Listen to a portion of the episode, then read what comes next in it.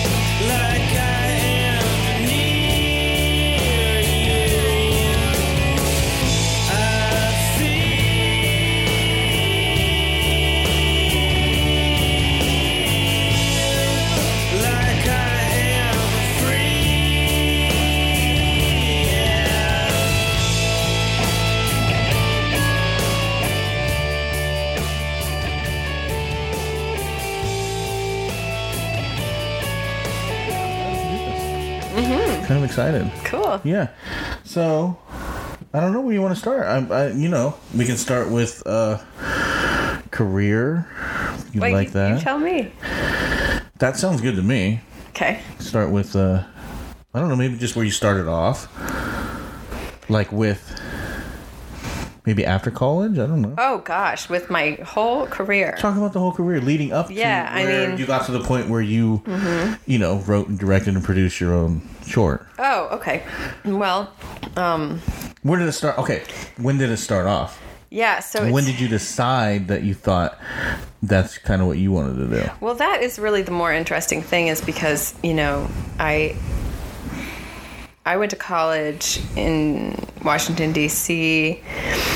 studying politics, studying international affairs. I was very much into, you know, traveling around the world and going to different places and learning about I would you know part of what I considered to be my education was I would go to the cafe this is before we all had computers I would go to the cafe in the lounge in my department and I would read the world news section of three different newspapers. You know, I mean, that I was just really, I had this idea that I was going to be, you know, doing humanitarian aid or, you know, diplomatic work or something in terms of international development, you know, and, um, and I felt that this was, you know, sort of there. W- I I had this like lofty idea in my head that these were more meritable or valuable pursuits than um, some of the things that I had been interested in, in as a kid, which were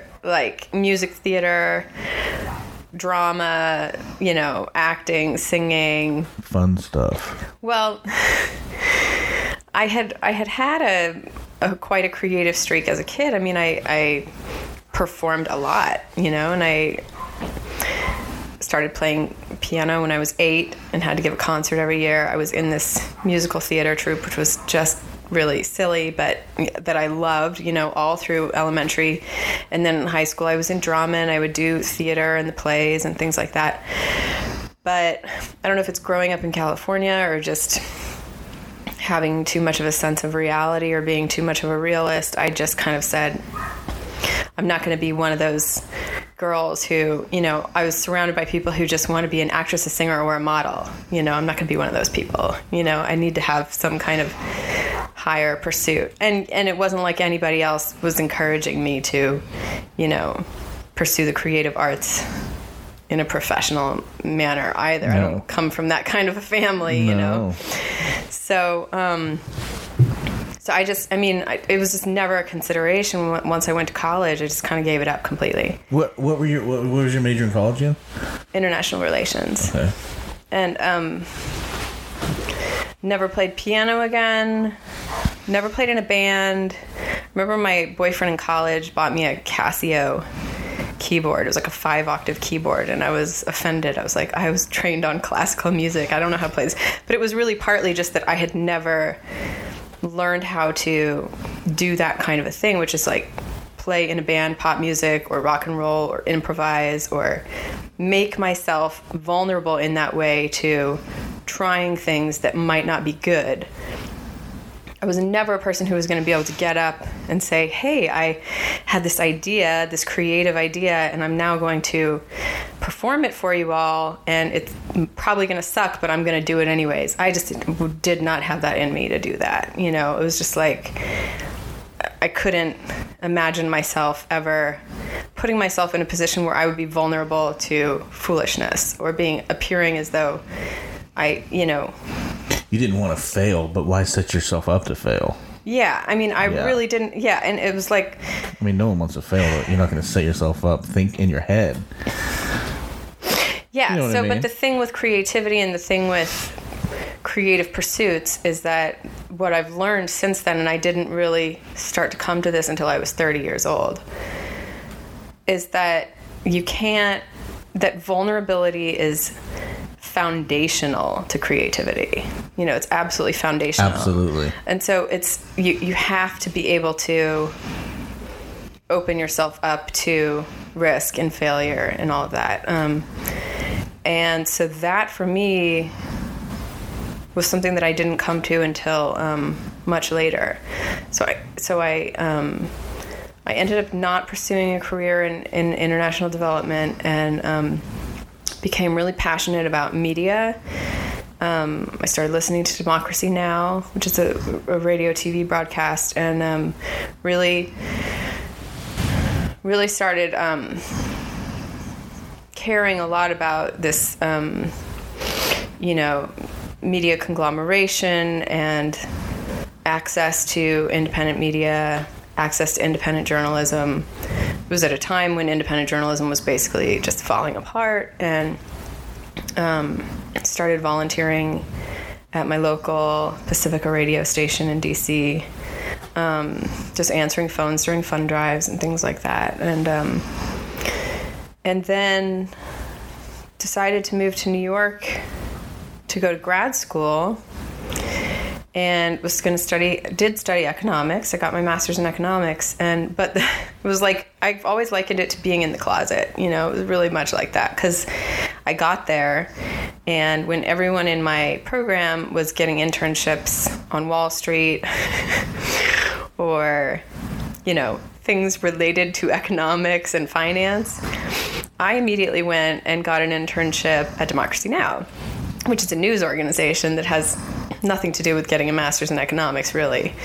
Um, so, um, and then after that, I um, responded. Again, it's so much like the way that the experience was for me was so much like those movies that you see of like men in the 70s who go to a dark park you know, to get a blowjob or something. Right. you know what I mean? it was like I went on Craigslist and I saw this ad for a research intern for a documentary. And I cannot tell you why I responded to it.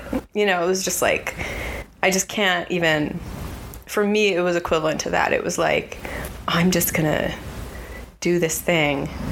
I'm going to apply for this And then that, that was your in, huh?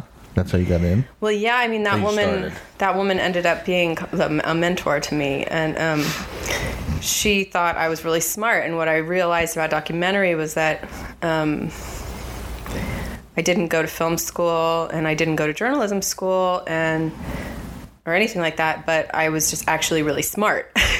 Right. so and i had that kind of a i had that kind of a mind for um for research. So i just i guess it was a capacity for um, investigation. And then the sort of ob- objectivity and critical thinking skills to kind of apply that to well any kind of research really. So since then i've been doing all kinds of research um, not just for documentary. Um, i worked for a while you know i mean i've had so many weird jobs like you know a hedge fund manager who hired me to you know do research and ghostwriting for him for a book that he was never going to publish um, i well i ghost wrote two books for your dad Yeah.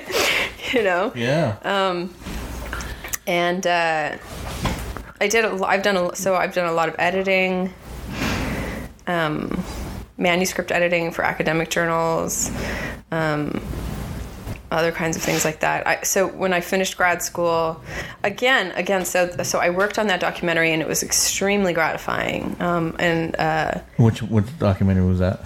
the first one I worked What on. What was it called? Um, it was called Forgiveness, A Time to Love and a Time to Hate. And I wasn't even interested in the subject. I mean, I didn't really have any strong feelings about the need to make a documentary about the concept of forgiveness, you know, and it was very esoteric to me, you know. Um, this filmmaker really deals in the spiritual landscape, and that's not exactly where a lot of documentary is today. And, um, but um, is a veteran filmmaker and so really gave me kind of a, a really nice sort of classical training in, Yeah. in the way that um, documentaries uh, you know can be produced when they're done you know professionally with a budget. Right. and well well done in terms of process and um, and technique and you know there being a craft to it. Um, so but again it was like i finished grad school and documentary filmmaking was not my career. I, you know, I, I quit before the film was even done, you know, and um, I quit actually right as we were going into production. Um, I had, uh, even though sh- uh, even though I'd been offered a job on the production, um, it just wasn't. You know, I was going to go work at a think tank in Berkeley, working on campaign finance reform, um, which is what I did. Uh, and that was a wonderful experience. I was the research director there and um, really sort of delved into congressional politics um, and delved into the um, not only the research side of that, but also the the messaging and the advocacy around um, getting people to think more about the need for campaign finance reform or just getting them to think about the influence of campaign finance money on legislative decision making and things like that. So I was really into that, but um, I I had caught that bug. And then that time that I had spent in New York wasn't just me working, it wasn't just it wasn't just the bug I had caught from me working on documentary and me working in TV news. it was being surrounded by so many creative people, so many artists. Um, my friends there were musicians and playwrights and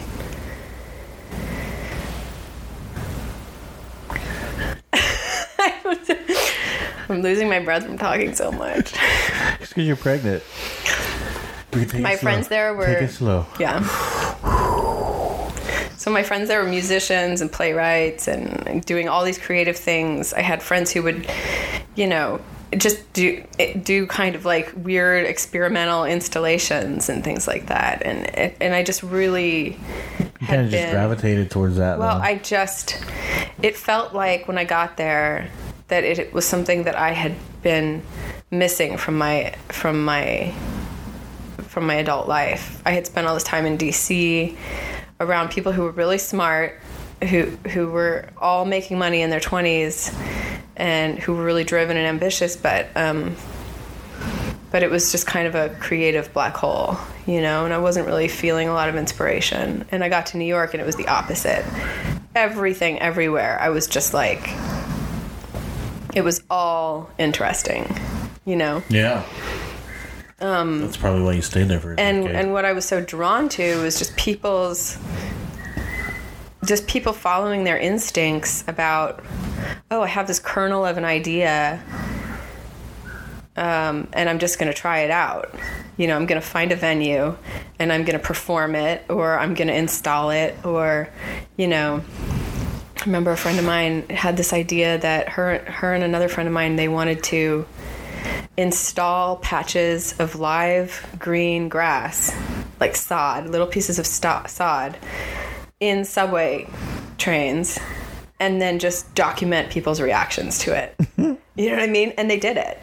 oh, they did. Yeah, and they created a website and they had me like write up all this, you know, material for them in terms of like what That's the funny. concept was and everything. Yeah. And it's just like it- like just the just the creativity there, Uh-huh. you know, Yeah, just the kind sure. of the absurdity of it, but also like and they ended up getting a subway train shut down because of it too. Wow. It's like it's like security alert, like what is it? It's grass, Right. you know and they called the project Vitamin Green, and it was just all about like, you know, intervening on you know our mechanical world with natural. You know, I mean, it was just great things like that, you know. And I had friends who were out on the street selling their art for a living, and um, you Now, know, where is this in, in, in New York? This is in Brooklyn. Is were you in Brooklyn the whole time when you were in New York? Oh well, yeah. When I first moved there um, in 2006, yeah, I moved to Brooklyn. Where? Okay, so as far as like create creativity area in New York, Mm-hmm. where, is- where is it? Brooklyn. No. Give us the layout. Yeah, I mean, New York City has five boroughs. Of, right. Brooklyn is one of them, but really, uh, it's not. I mean, it is now Brooklyn is now a brand, and it's now um, much more like San Francisco to me. It's a place for rich people, um, and uh, when I got there in 2006, I moved to what is now sort of. Sorry, I need to get some water. You can just get water. I can just get, get your water. Get your agua. Oh my god, so much talking.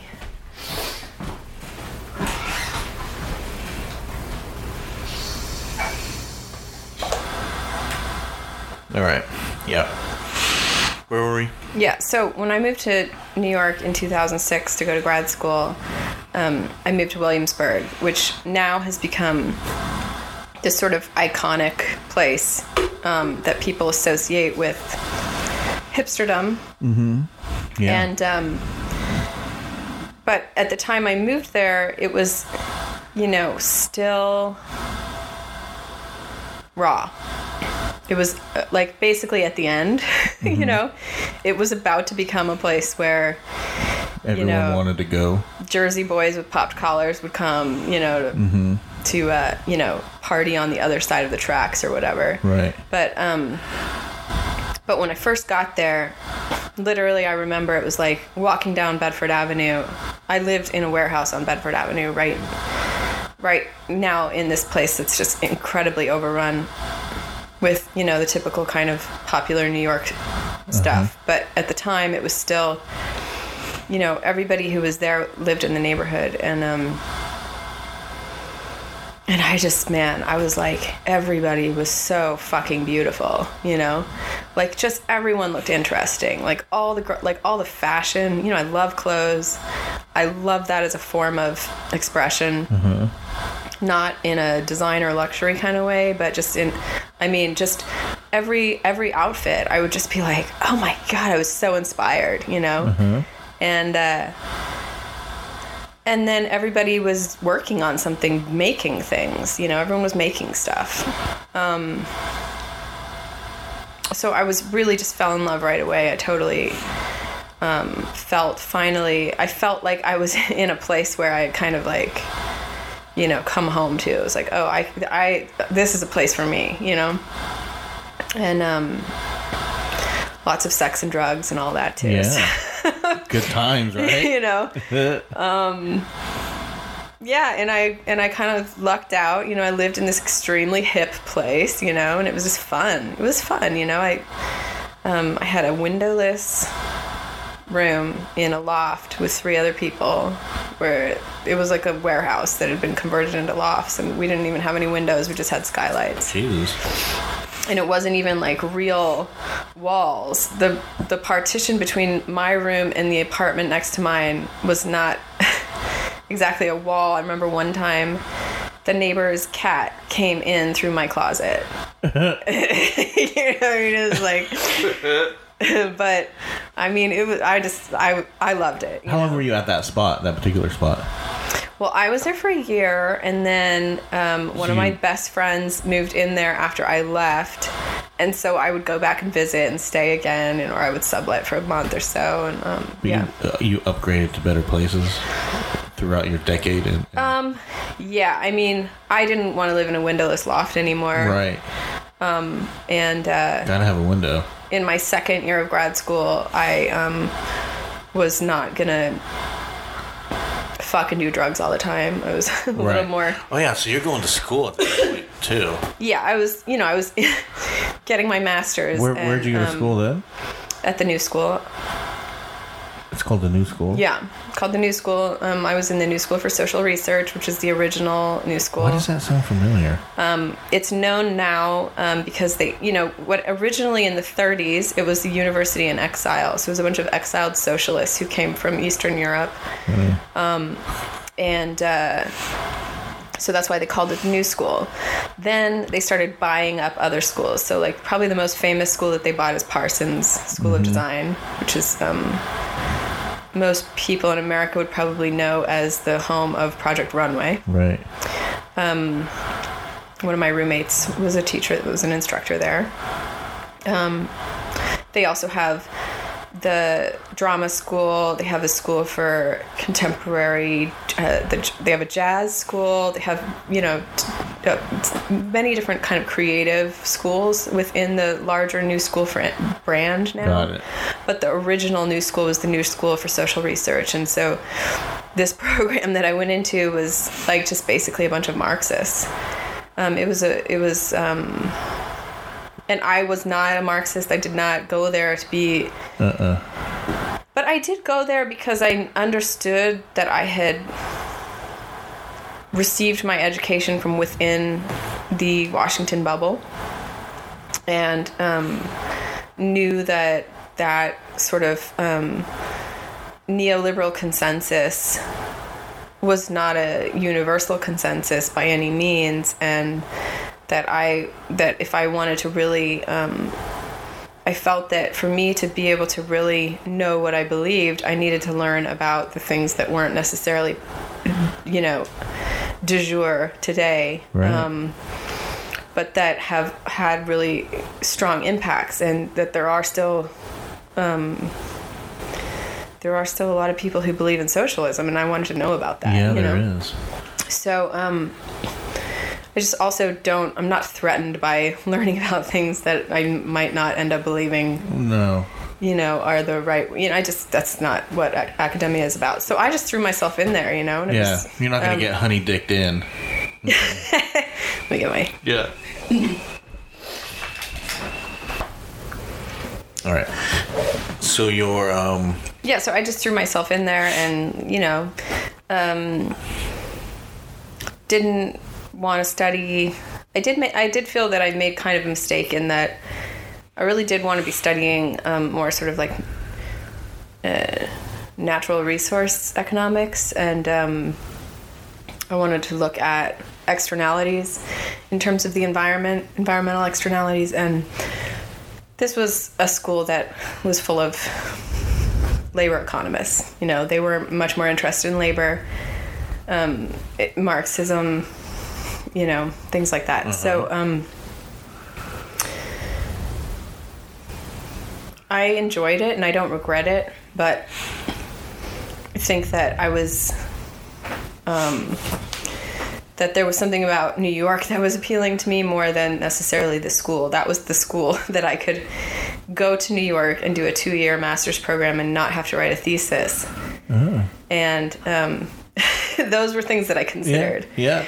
Yeah. Of course, in the end, I ended up writing a thesis anyways. Um, I was I had been intimidated by the idea of having to write a thesis before I went to school, and I ended up doing an independent study my last semester, which was equivalent to essentially writing a thesis anyways. So Wow.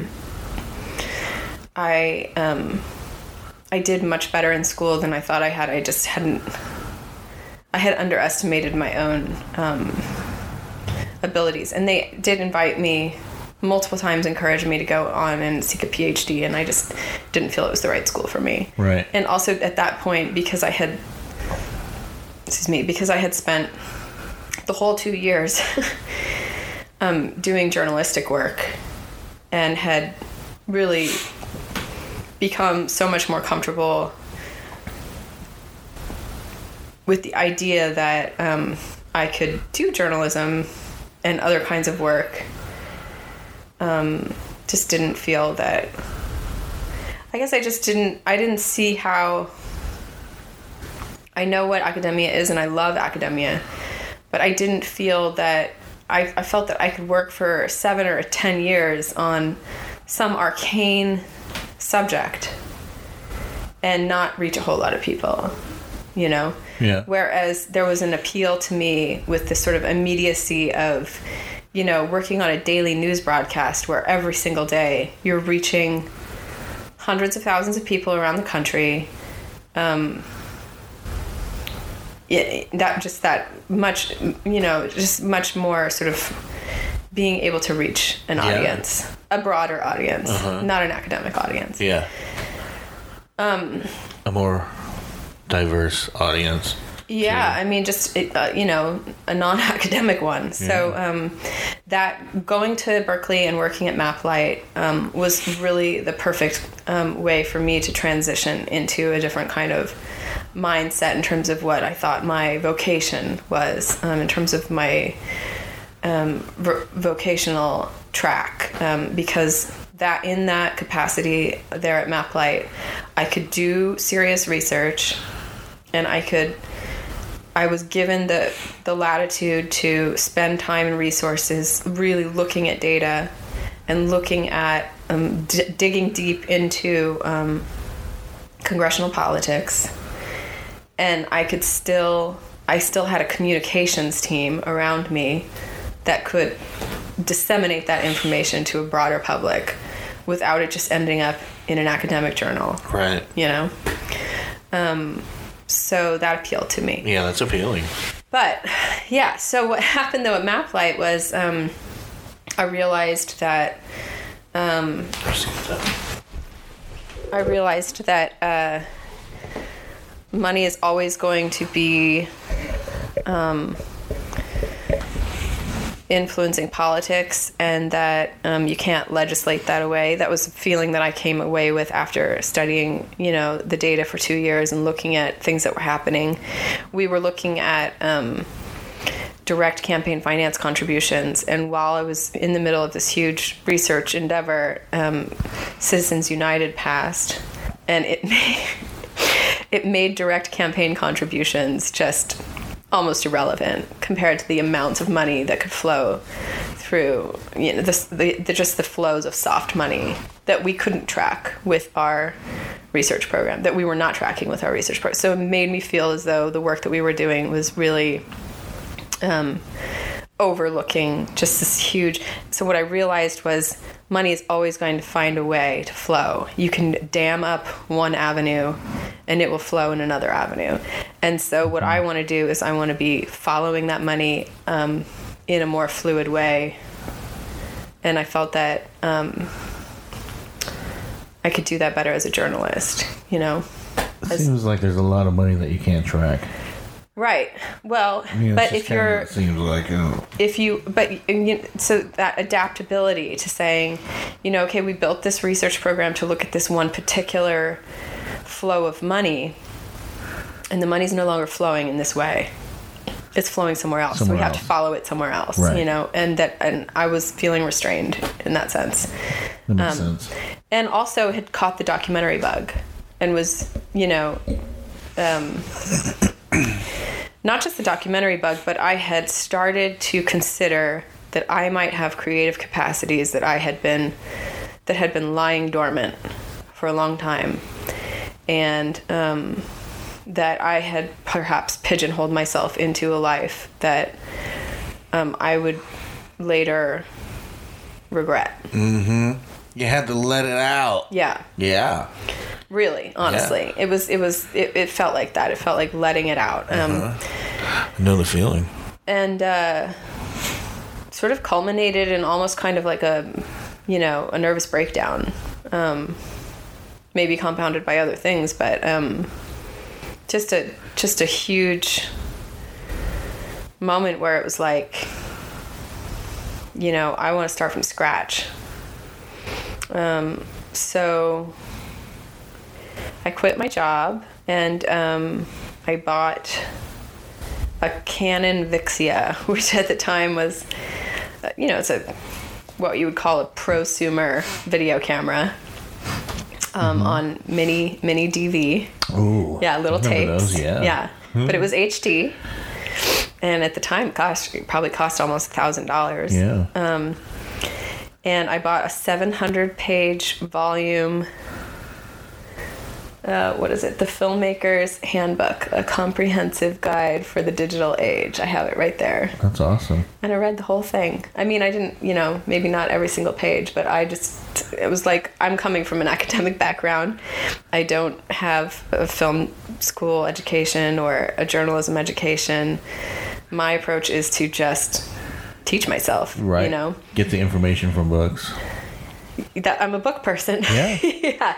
Yeah. So, um, what I wasn't yet comfortable with was what I saw so many of my friends do, which is not bother reading any books or reading anything or going to any classes or learning about the history or the craft. They just go out and they do it, you know?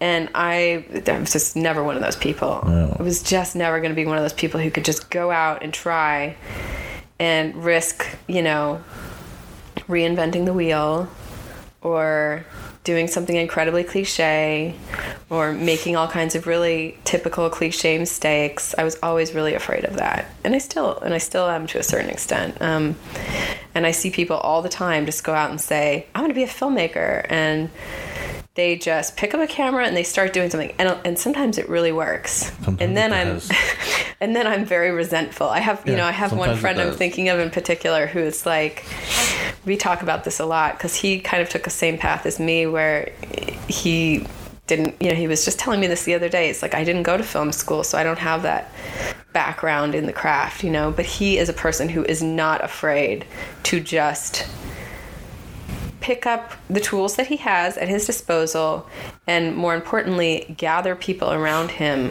who um, listen to him and who are energized by his energy and he's able to just make things Some and, people just have that too. yeah and they don't aren't they're not necessarily masterpieces in any way you know but he just goes out there and he makes them and then he learns and then he does it again and then he learns and, and Yeah. and I just have never had that. That's not that does not come natural to me, you know. I don't know if it's really um I don't know. I, I mean a lot of the people I worked with didn't go to film school either. Yeah. And I mean a lot of them did. But A lot of them didn't. They Yeah. just learned, and they just fucking learned. Right. You know, on hand. Yeah. I don't know. You can learn a whole lot just by doing it. Right. You absolutely If you have good can. mentors, You can. And I and you know, if you're working with legit producers and, and directors, you can learn what they know. Absolutely, you can. And I um, have worked on um, projects where I, you know, hired a bunch of interns who were from NYU or from NYU Film School or had gone to prestigious film school programs and had no practical experience whatever and were basically useless to me Right. you know?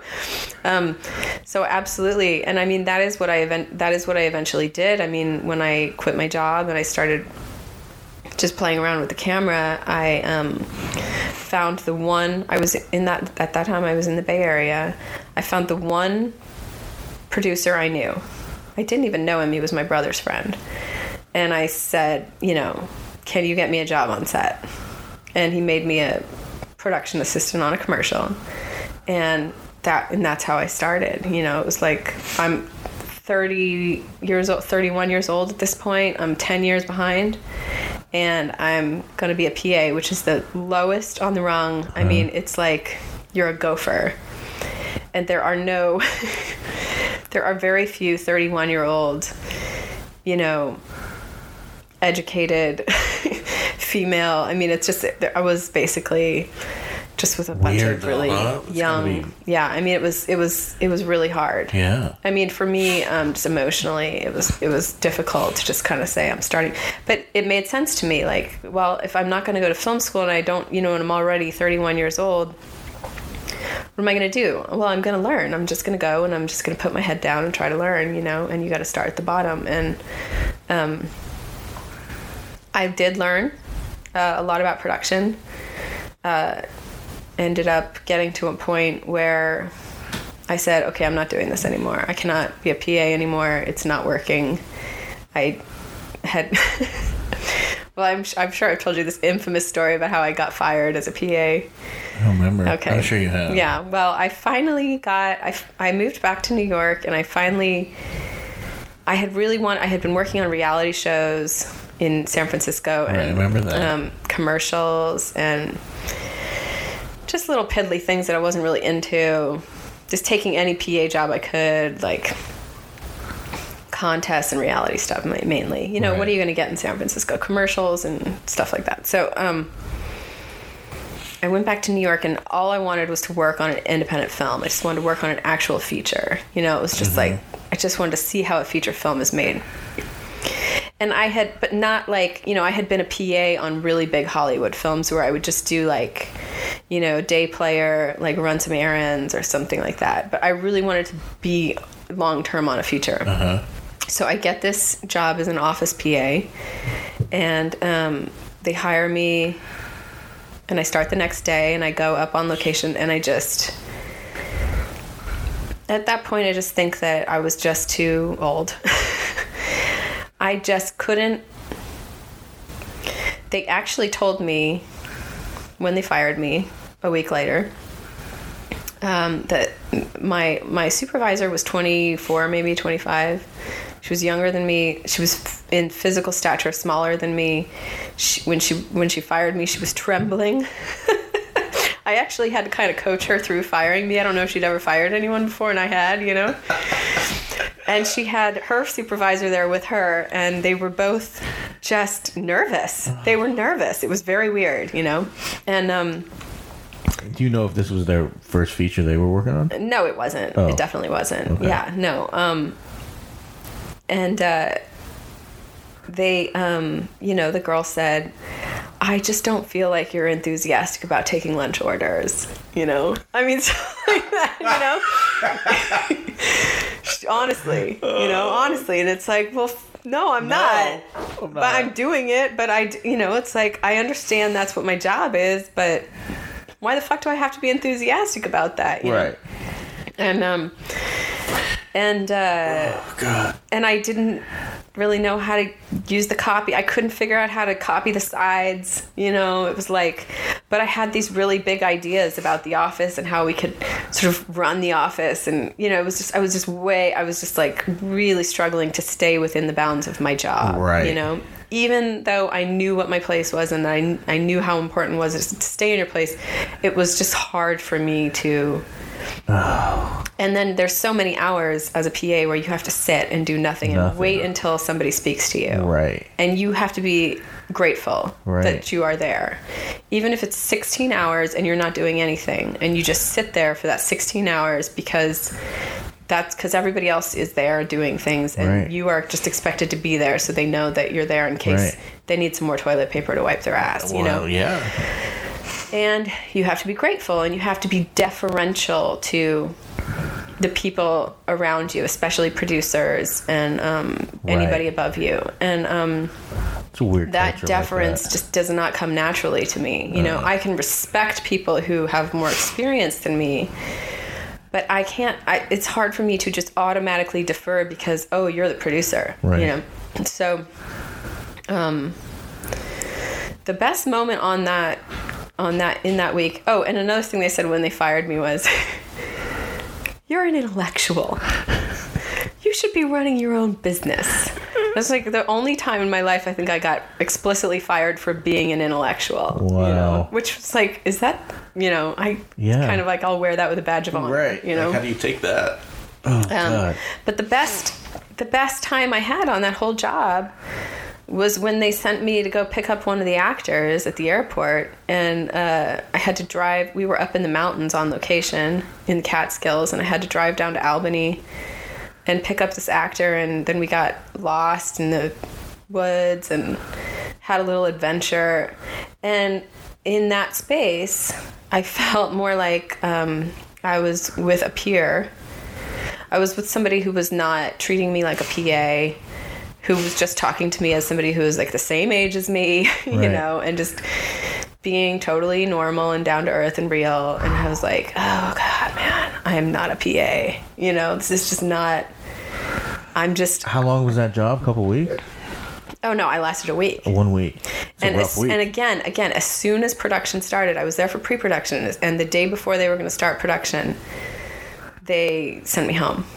You know, and um, so I still hadn't gotten that experience of working on a movie production in the way that I really wanted to. Right. Um, had been involved in the pre-pro and set building and things like that, but um, so yeah, that was a big setback for me, and I remember driving away from that, crying, and um, had just moved back to New York and was really trying to make a go of it. And I remember my dad telling me, you know, maybe you're not supposed to start at the bottom. Maybe you're not a PA. Maybe this is a sign that you're going to have to do your own thing. Right. You know, and um, and after that, I stopped trying to work my way up through production. I just didn't try to do it anymore and um, focused more on writing. I was having a lot of fun learning how to do screenwriting. Uh-huh. And um, Which I also learned from a, a book. yeah, I, I mean, I took a class at the San Did you? Francisco Film society. I think Society. I looked online. I, I got the format, and then that's And I just went. I have over there um, the Screenwriter's Bible, which I refer to a lot, um, just for technical, logistical things. that's it. Um, yeah. and then I really enjoyed the class that I took at the Film Society. Yeah. Um, So you're writing, yeah, so I started. with that. well, but that still, still, that was so hard for me because, of course, I wanted it to be perfect, and I was thinking way too big and way too complicated. And again, my friend who I was talking about earlier, um, I remember sitting down with him. We went to Coney Island. I was like, I really want to write, and my brother had just passed.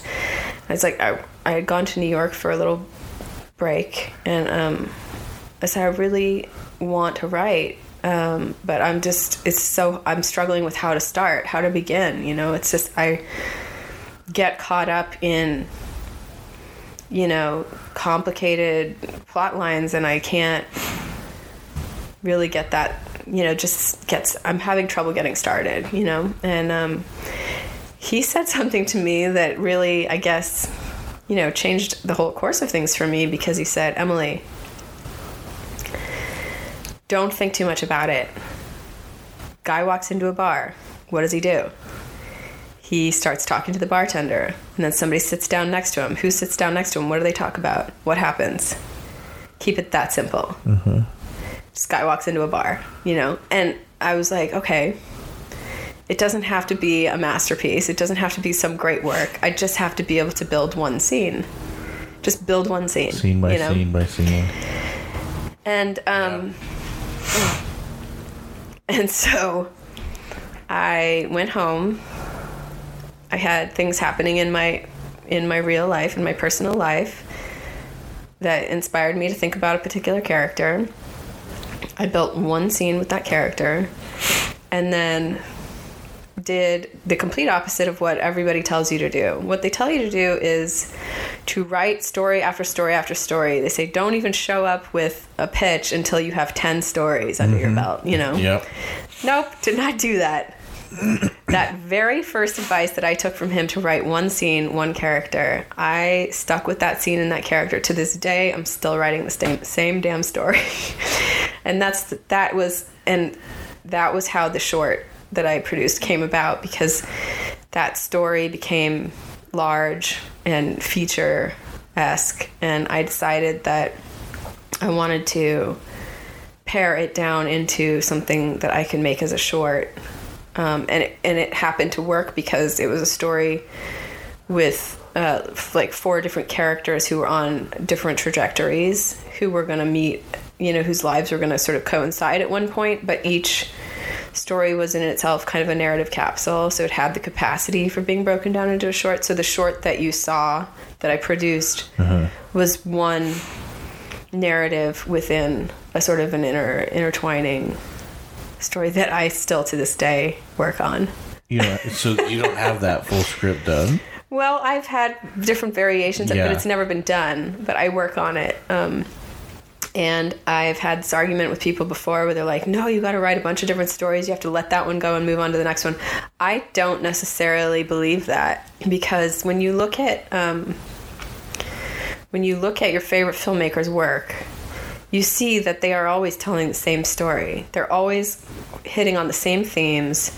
They're always, you know, they they are preoccupied with a certain thread, and it comes out in different forms with different characters in different movies. But at heart, they have a thing that they're interested in, and Right. and and so do I. And so I just keep working it out with these characters and um you know it's constantly changing it's not like i'm tinkering with dialogue you know Right. but it's using these characters and this general idea of what happened in this time and place to keep refining you know narratives around these themes that i'm interested in. So it's it is kind of the same the same s- story that i work on all the time but um it's not like a it's not like a dialogue tinkering or like oh i'm ch- you know i'm changing how this scene happens. It's really sometimes like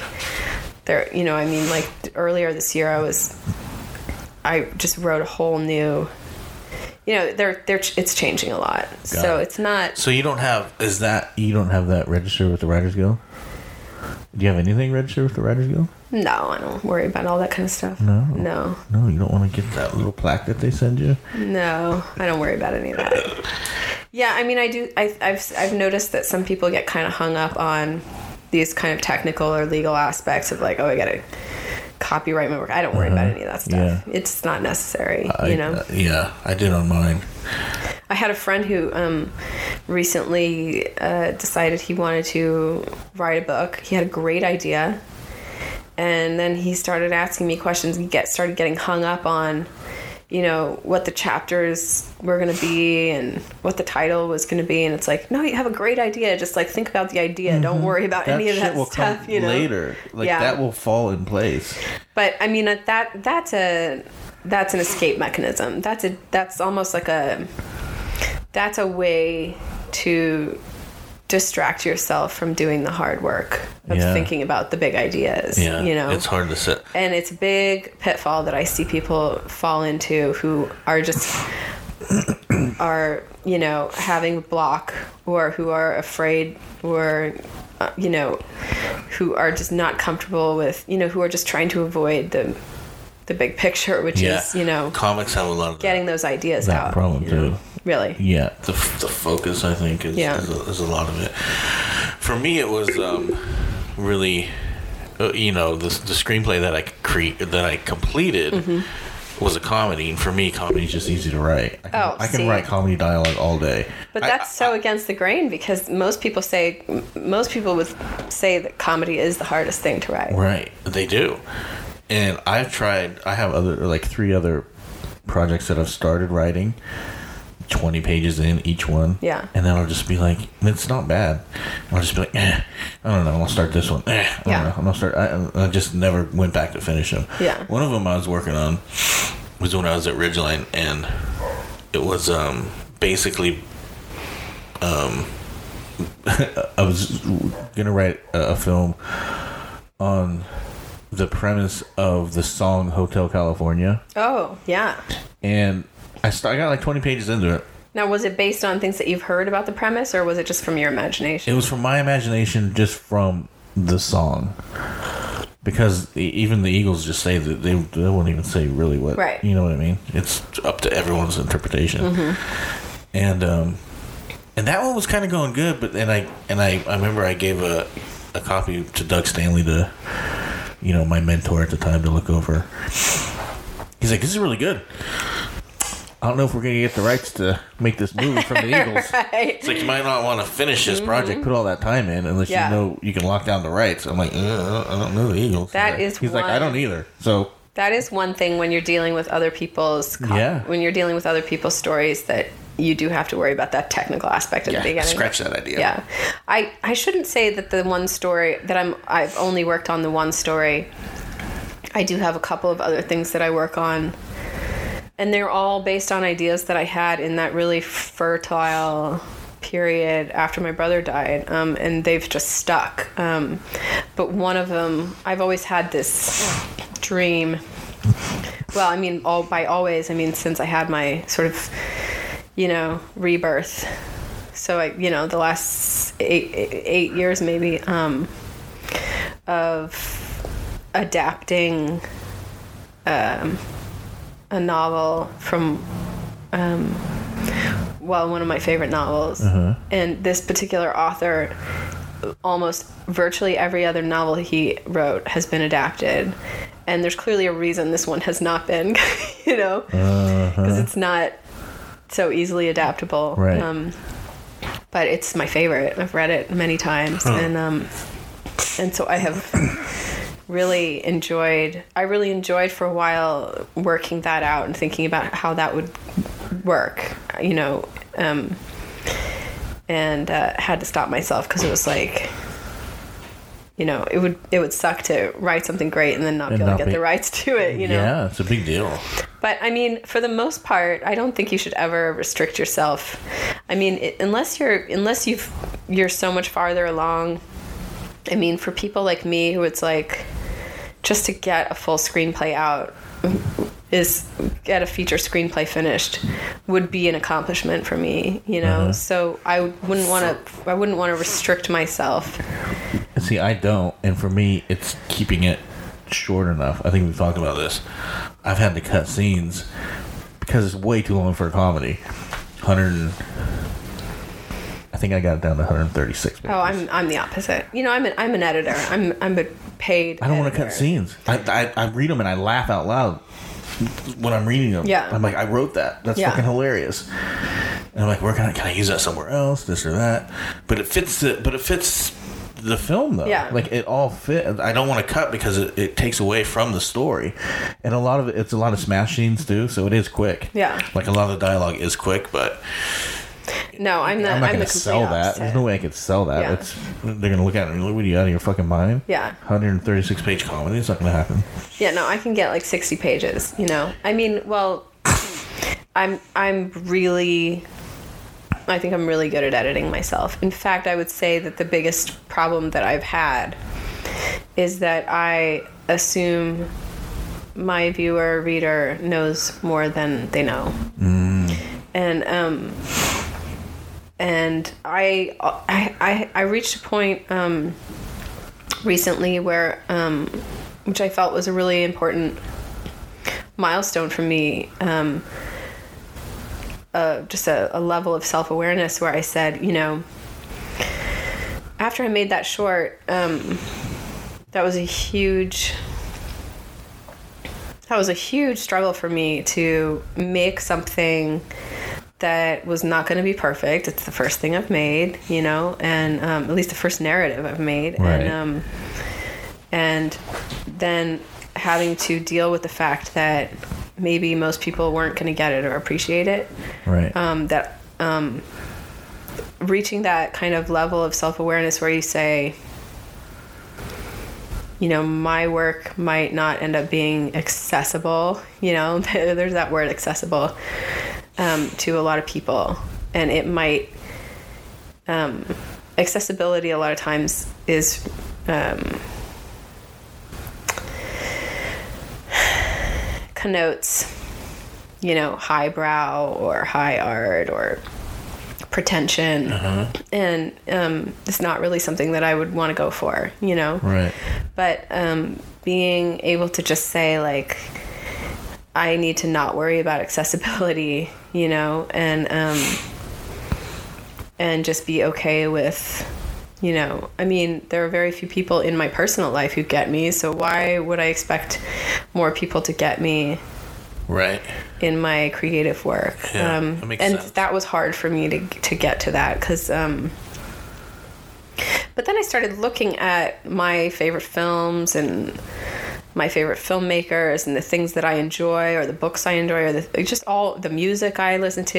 It was like, I mean, a lot of it's pretty obscure, you know. So And I don't think like you're short. I um.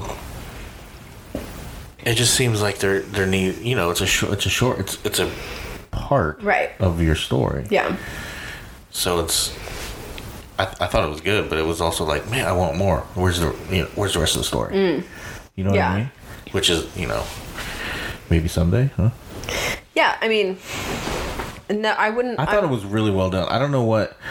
I mean, you've told me that you were not 100% happy with aspects Oh no, it. not at all. Of course not. But I think everyone, would go through that.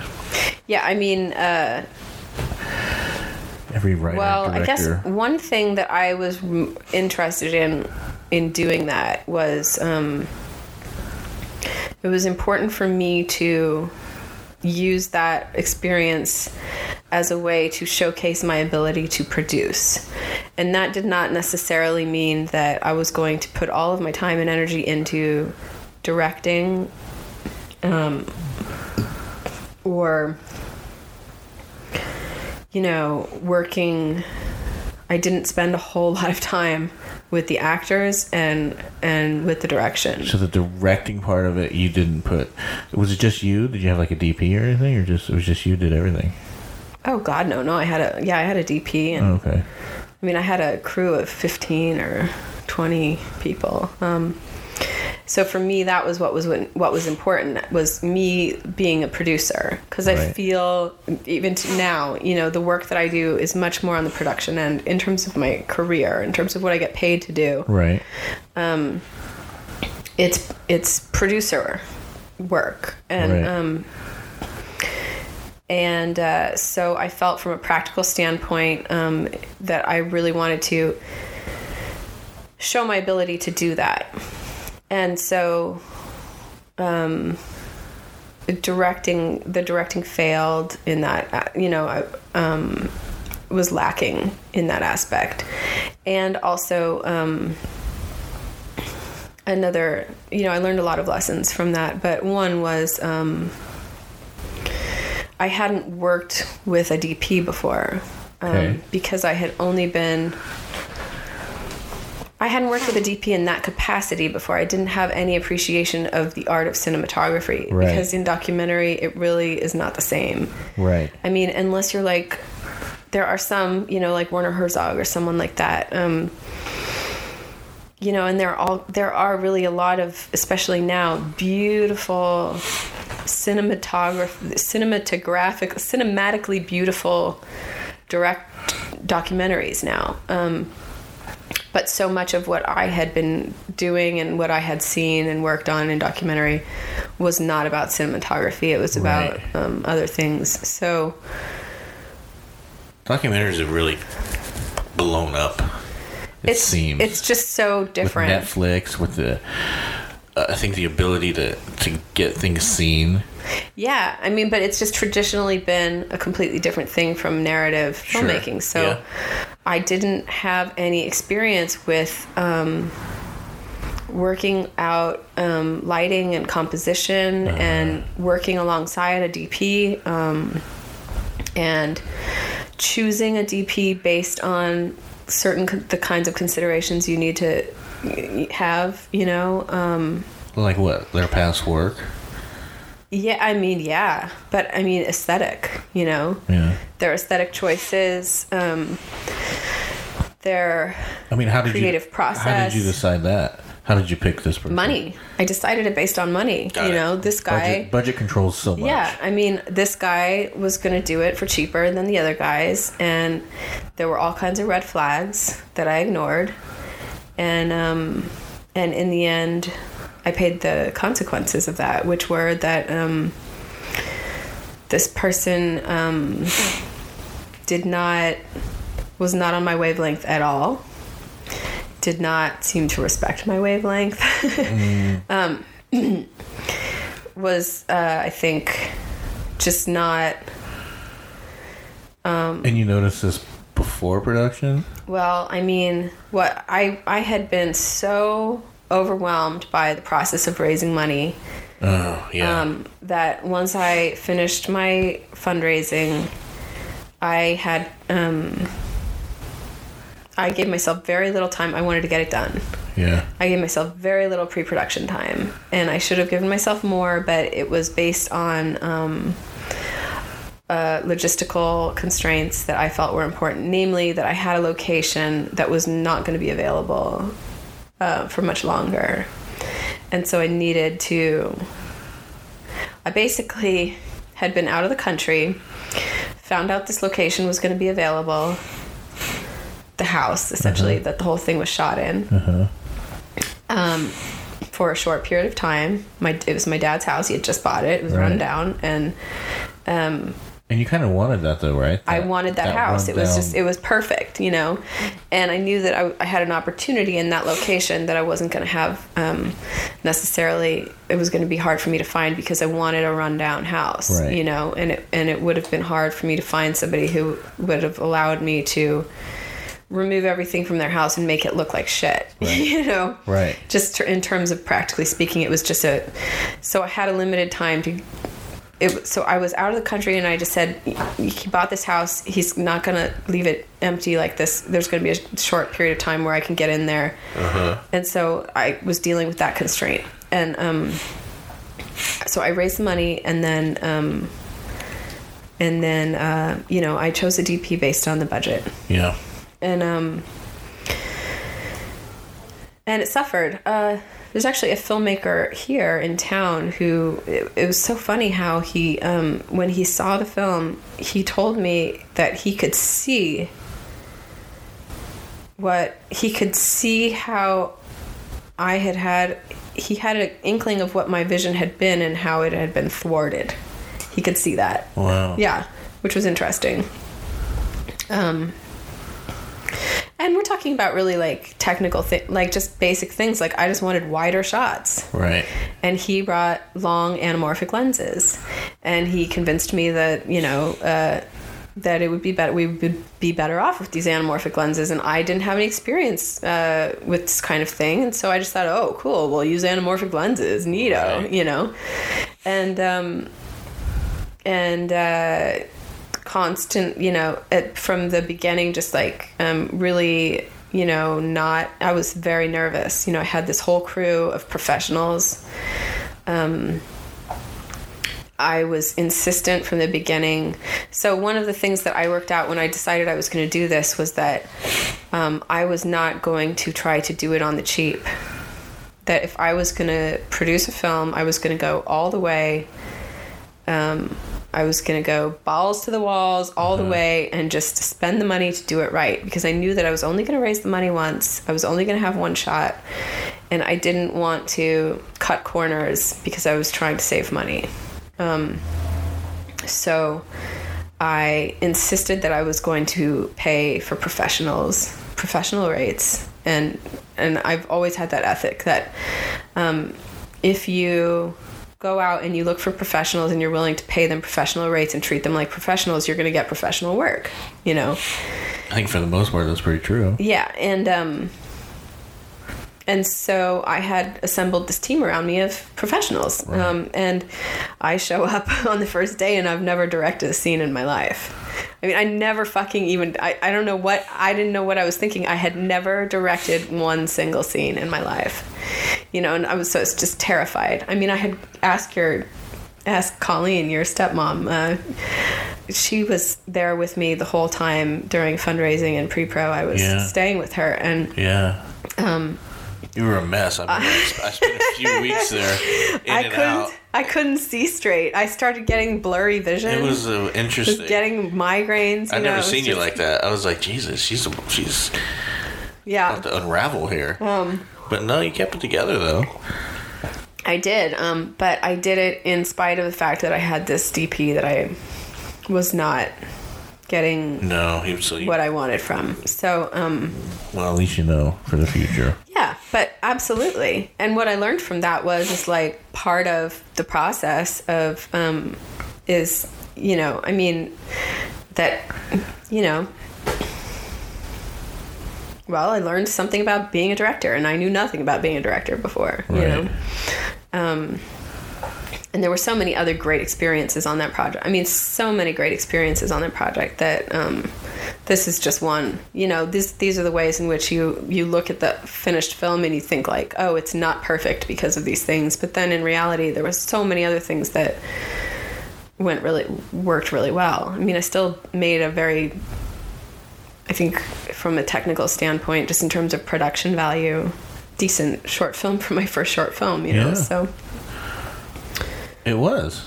The acting was good. That guy is good. he was such a joy because um, he uh, is a SAG um, longtime actor in Yeah. San Francisco who has always gotten bit parts, you know, side side side parts. Um, never leading, never leading man. He didn't. He didn't get cast. You know, you get typecast early on, and then people decide you're not a leading man, and then you never get a leading man role. And um, I don't know if he said this is the only time or the first time, but he was, you know, in his 60s. Yeah. And it really conveyed to me that this little silly amateur short film of mine was the first time that he had really gotten the opportunity to be a leading man. Um, and his wife told me later that he he, he just enjoyed it so much. Uh-huh. You know, he wanted to sleep in the house. You know, so he could stay so in he- character. right. I mean, he was just He's a good actor. I thought. He, I Oh, thought he God. did. I thought he did really well. Good choice. and he and he and the way that he i mean he taught me um what it is to be a director too just because he treated me like one you know it was like oh he's treating me like and and he just really got into the character and um was it was just such a joy to work with Yeah. you know just really great um just exactly what i had hoped for and Right. had, had envisioned you know Yeah. and my biggest regret is that I didn't spend more time, you know, um, with both of them. Right. That I didn't give them and me more time. But I also didn't, um, you know, and they told me that later that they that they would have liked more time. But I felt it was a kind of a respect for them because I was going to be paying them so little money that I didn't want to take up too much of their time. Got it. And um, in retrospect, I think um, and honestly, I would have, I, w- I would have loved to have. I had expected to pay them more money, but that was the SAG rate. Oh, So um, that was the you know it, low budget SAG rate. It was just really piddly. right. It was pathetic. yeah. And um, and so you know, as an economist, that's what they're willing to work for. You know, so that's what I paid them. Right. But in retrospect, I think I would have. Um, I would have just paid them more Right. because it was just not. I mean, in my mind, it's not fair. Right. They got paid less than anybody else. Really. Oh yeah, and that's because that union has set those rates. Right. That that's what they're willing to work for. Uh-huh. And um, in my mind, it was just unjust, you know. Yeah. But as as a person on a budget, you know, as a market economist on a budget, it's like Gotta do what you gotta I'm not going to pay them more than what Right. the union tells me to pay them. Right. So, but I think in retrospect, I probably would have. I thought it turned out well though, overall. Thank you. Yeah. Yeah. I, I would. I just would have liked to see more. You know, I was like, oh. I, I'd Well, like there to is see more. The whole story. Right. There is. There is more. I'd like to see the whole story. There, so the That'd rest of the story, there isn't. Um, the rest of the story has to do with um, her. Um, I don't know if you remember. She refers to her son. Mm-hmm. She has a son. Uh-huh. He comes looking for her.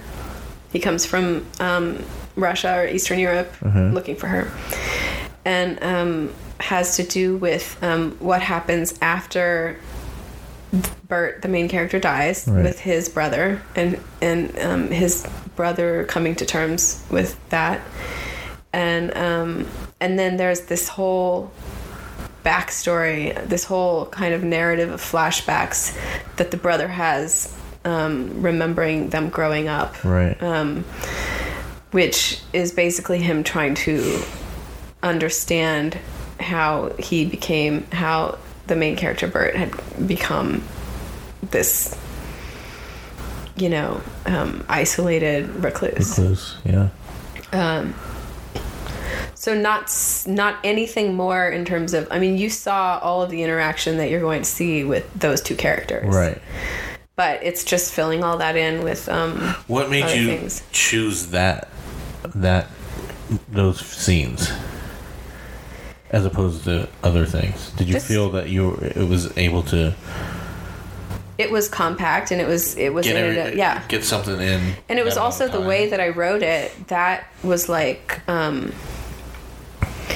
everything that happened between them are the things that nobody else knows. Right. So except for the neighbor, you know, she has an inkling. Right. She's, But, um, she's always peeking and shit, right? Yeah. Right. But um, but their their own little world that they had going, the little world that they, the little relationship that they created for themselves, was contained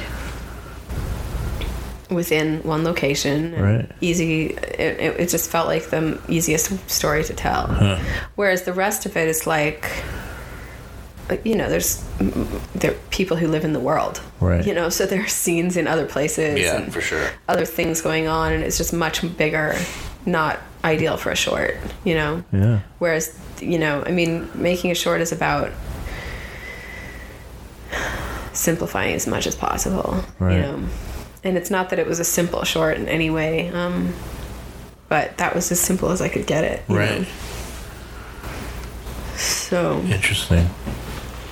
At the time also i was i guess just really um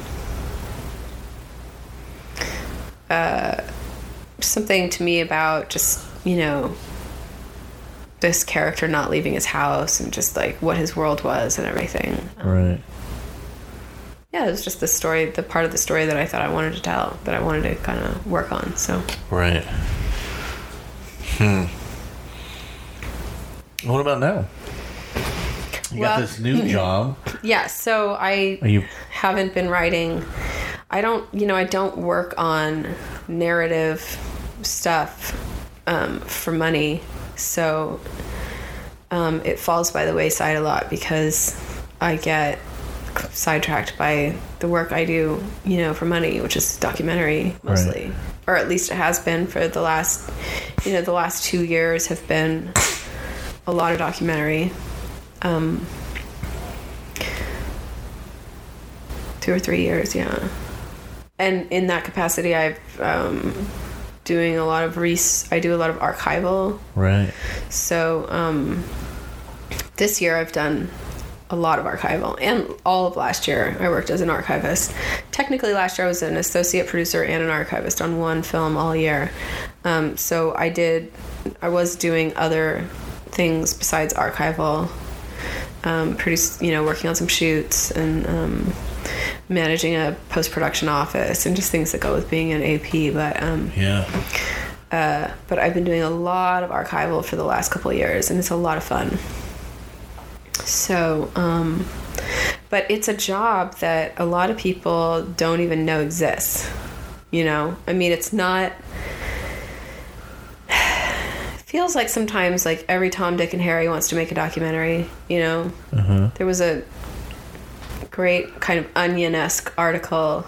I don't know where it was circulating, but it was like, you know, documentary filmmakers are running out of subjects, so their subjects are just becoming more and more ridiculous, like the workings of the anthill on a on, you know, on a suburban mm. landscape in Right. Pasadena or something. You Right. know, and it's just getting totally ridiculous because especially in certain kinds of communities like New York or Berkeley or LA or some, you know, it just there just seem to be so many people wanting to make documentaries. It's pretty hot right now. They don't necessarily know anything about making documentaries and they don't um, think about the role of research and archive they don't think about the role of archival at all Right. Well, someone's got to figure out all the fucking info. I mean, they honestly don't even consider it, you know? And it's, um, It's kind of important. oh. I mean, that's I kind of the whole thing. It's important if you understand and appreciate the value of intellectual property, which today in our digital world, in the world of the internet, in the world of YouTube, a lot of people don't. And I, um, I'm not in any way like an advocate of what pharmaceutical companies do in terms of, you know, I spent a lot of time in grad school working on, um, uh, you know, what I consider to be an incredible injustice, which was, um, you know, the patenting of ethnobiological processes in um, other countries. Pharmaceutical companies will go in and patent a process that has been, you know, a medicinal use of an herb that has been passed down through oral tradition um, for hundreds of years in a tribe. But nobody ever wrote it down and patented it. And so now this pharmaceutical company is going to come in and patent it and make a lot of money. And actually, there have been cases where they go back and they charge that tribe for you know what I mean Yeah. for their use of a particular you know so I'm not I'm not like just as a disclaimer I don't have like a I'm not you know gung ho on all forms of intellectual property but um, in general I think that there is a problem which in for some reason I just associate with sort of you know millennial and colonial entitlement and sense of appropriation Yeah. which is that I see it on the internet I can take it. It's I can do whatever I want with it you know? And um and it just doesn't work that way you know? And i don't want it to work that way. I myself as a creator and a maker want to be credited for my work and i want to be compensated for it if i have put it out there in a way that i have am hoping to Yeah. profit from. Yeah. so, um, a lot of times people call me at the last minute um, frantic because they took a bunch of shit off the internet and didn't bother to look into where it came from, and now suddenly they can't get insurance Yeah. or whatever, you know, or they suddenly realize that you know they that they that they just can't you can't just You rip can't shit off the internet shit. you know and um, and they don't appreciate the time and energy it takes to track down sources Right. um, and then to you know pay compensate those sources and work out the legal arrangements That of those too. kind of things Yeah. and so so that's what i do and um, when i'm given the time to really delve into research it can be a lot of fun you know it can be a lot of fun That can be a real issue. That was a uh, with Doug at Ridgeline. That was that was one of the first things. You know, he he embedded into me too. Was like we'd be doing something. He'd be like, "Oh, what song is that? You're not going to use that, are you? You're Yeah. not putting that in there, are you?" Yeah. Like he was like, oh, um, maybe even almost paranoid of, of getting, you know, right having legal issues. Yeah, I mean, you should be. You should Yeah. always be considering that. Yeah. Now, I mean, um, you know, fair use is a is a term that we use in documentary for um, well, in in lots of things. But I mean, there there are ter- there are guidelines for fair use, and you should be aware of what they are, and they're always evolving and. New standards have just been put out by the IDA about um, a really great little handbook on what is fair use and what isn't, and um, what you can legitimately do. Um, but uh, it's not just about, um, you know, trying to get away with things. It's about appreciating the work that other people have done before you. Yeah. You know? I mean, and I just, God, I've just worked with these producers who just have such a sense of entitlement, you know? Well, there's a lot of producers too that are not. I don't know.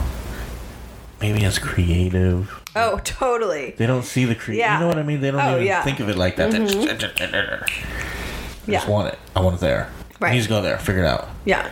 I don't like that. I don't do Well, with and then they either. and then they just rip shit off of people in lieu of telling their own stories or in lieu Sure. of like making their own right. shit. Yeah. But it's just because I wanted it. right. Right.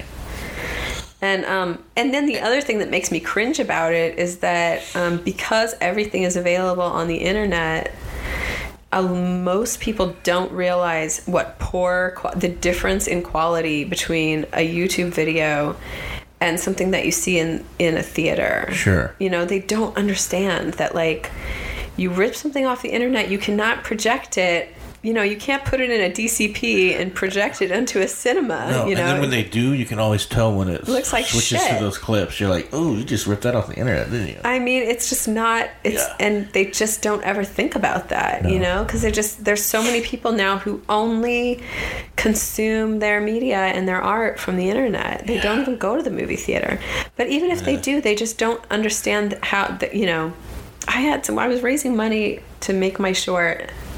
I was in Union Square in New York City, sitting there with a hat you know, just like uh-huh. begging for money with a sign that said indie filmmaker.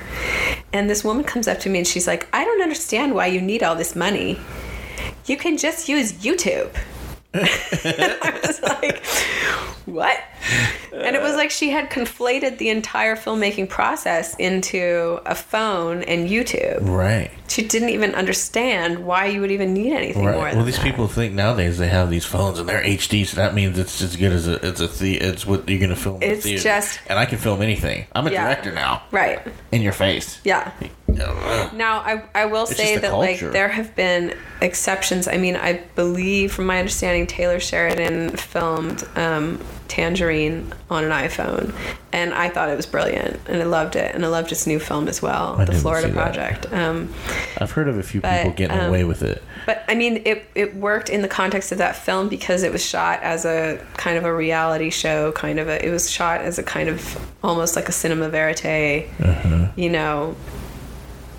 It, it it I could see how it would work there, and it wasn't. But also, that's a professional who is probably using the iPhone to its fullest capacity, which the average Right. person just isn't. You know Right.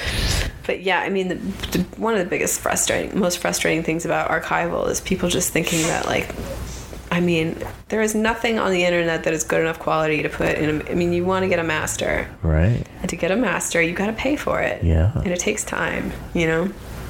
And money. Yeah, money. That's the other thing too, is that like with documentary, it's so hard because everyone thinks their project is a good cause and that they're telling an important story. and that the world is going to be changed because of this story, and therefore everybody should work on it for free. right. And therefore, no, um, it's going to be such a great experience. How many times I I looked at job, uh, quote unquote, job postings that were like, oh, I wish I could pay you. But unfortunately, we just don't have a budget on this project. But it's going to be such a great experience, and the work you're doing is going to be so valuable. Uh-huh. It Work for free not- for the, for the credits too. That's what. That's some of the issues I had when I left Ridgeline was, you know, he wanted you to do a whole lot of shit for free, Oh fuck no! and it was No. just like, oh, but you're gonna get the credit for it. Nope. Your name will be on there. Nope. You, you get your ID, IMDb credit. Uh. uh Well, okay. You know, that worked what- for a little bit, and then finally I was, you know, That is he what lost half his people. um, that is what internships are for. That is what school is for. Y- You give yourself a very limited time where you say, "I'm going to do one or two things for free because I maybe I don't have any experience whatsoever." right. But it is on you, and I this is, I'm very adamant about this. It is on you as a person who is trying to build a career in a, a media field. It's not just filmmaking; it's others as well, creative fields.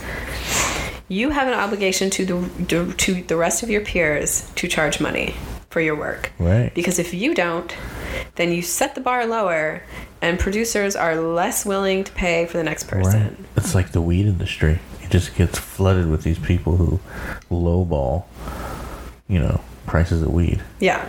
You know, same thing. Yeah, I mean, except I'm talking about not even lowballing. I'm talking about just doing it for free. Yeah. you know. Yeah, for sure. And um, and they need to be teaching that in school, not just in film schools or journalism schools or whatever. And they need to be teaching that in school everywhere. They need to teach a lot That- of things in school because they're teaching a lot of weird shit in school these days. There's an These idea. colleges are. Well, there is this misconception, I think, this collective perception that to be an artist in and of itself is supposed to be rewarding and to, you know, put a monetary value on your labor.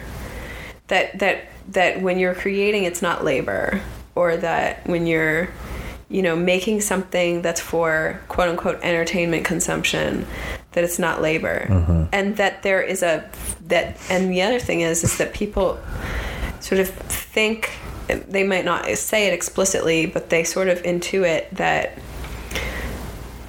exposure is a form of payment, Right. and it is not. Right. Yeah.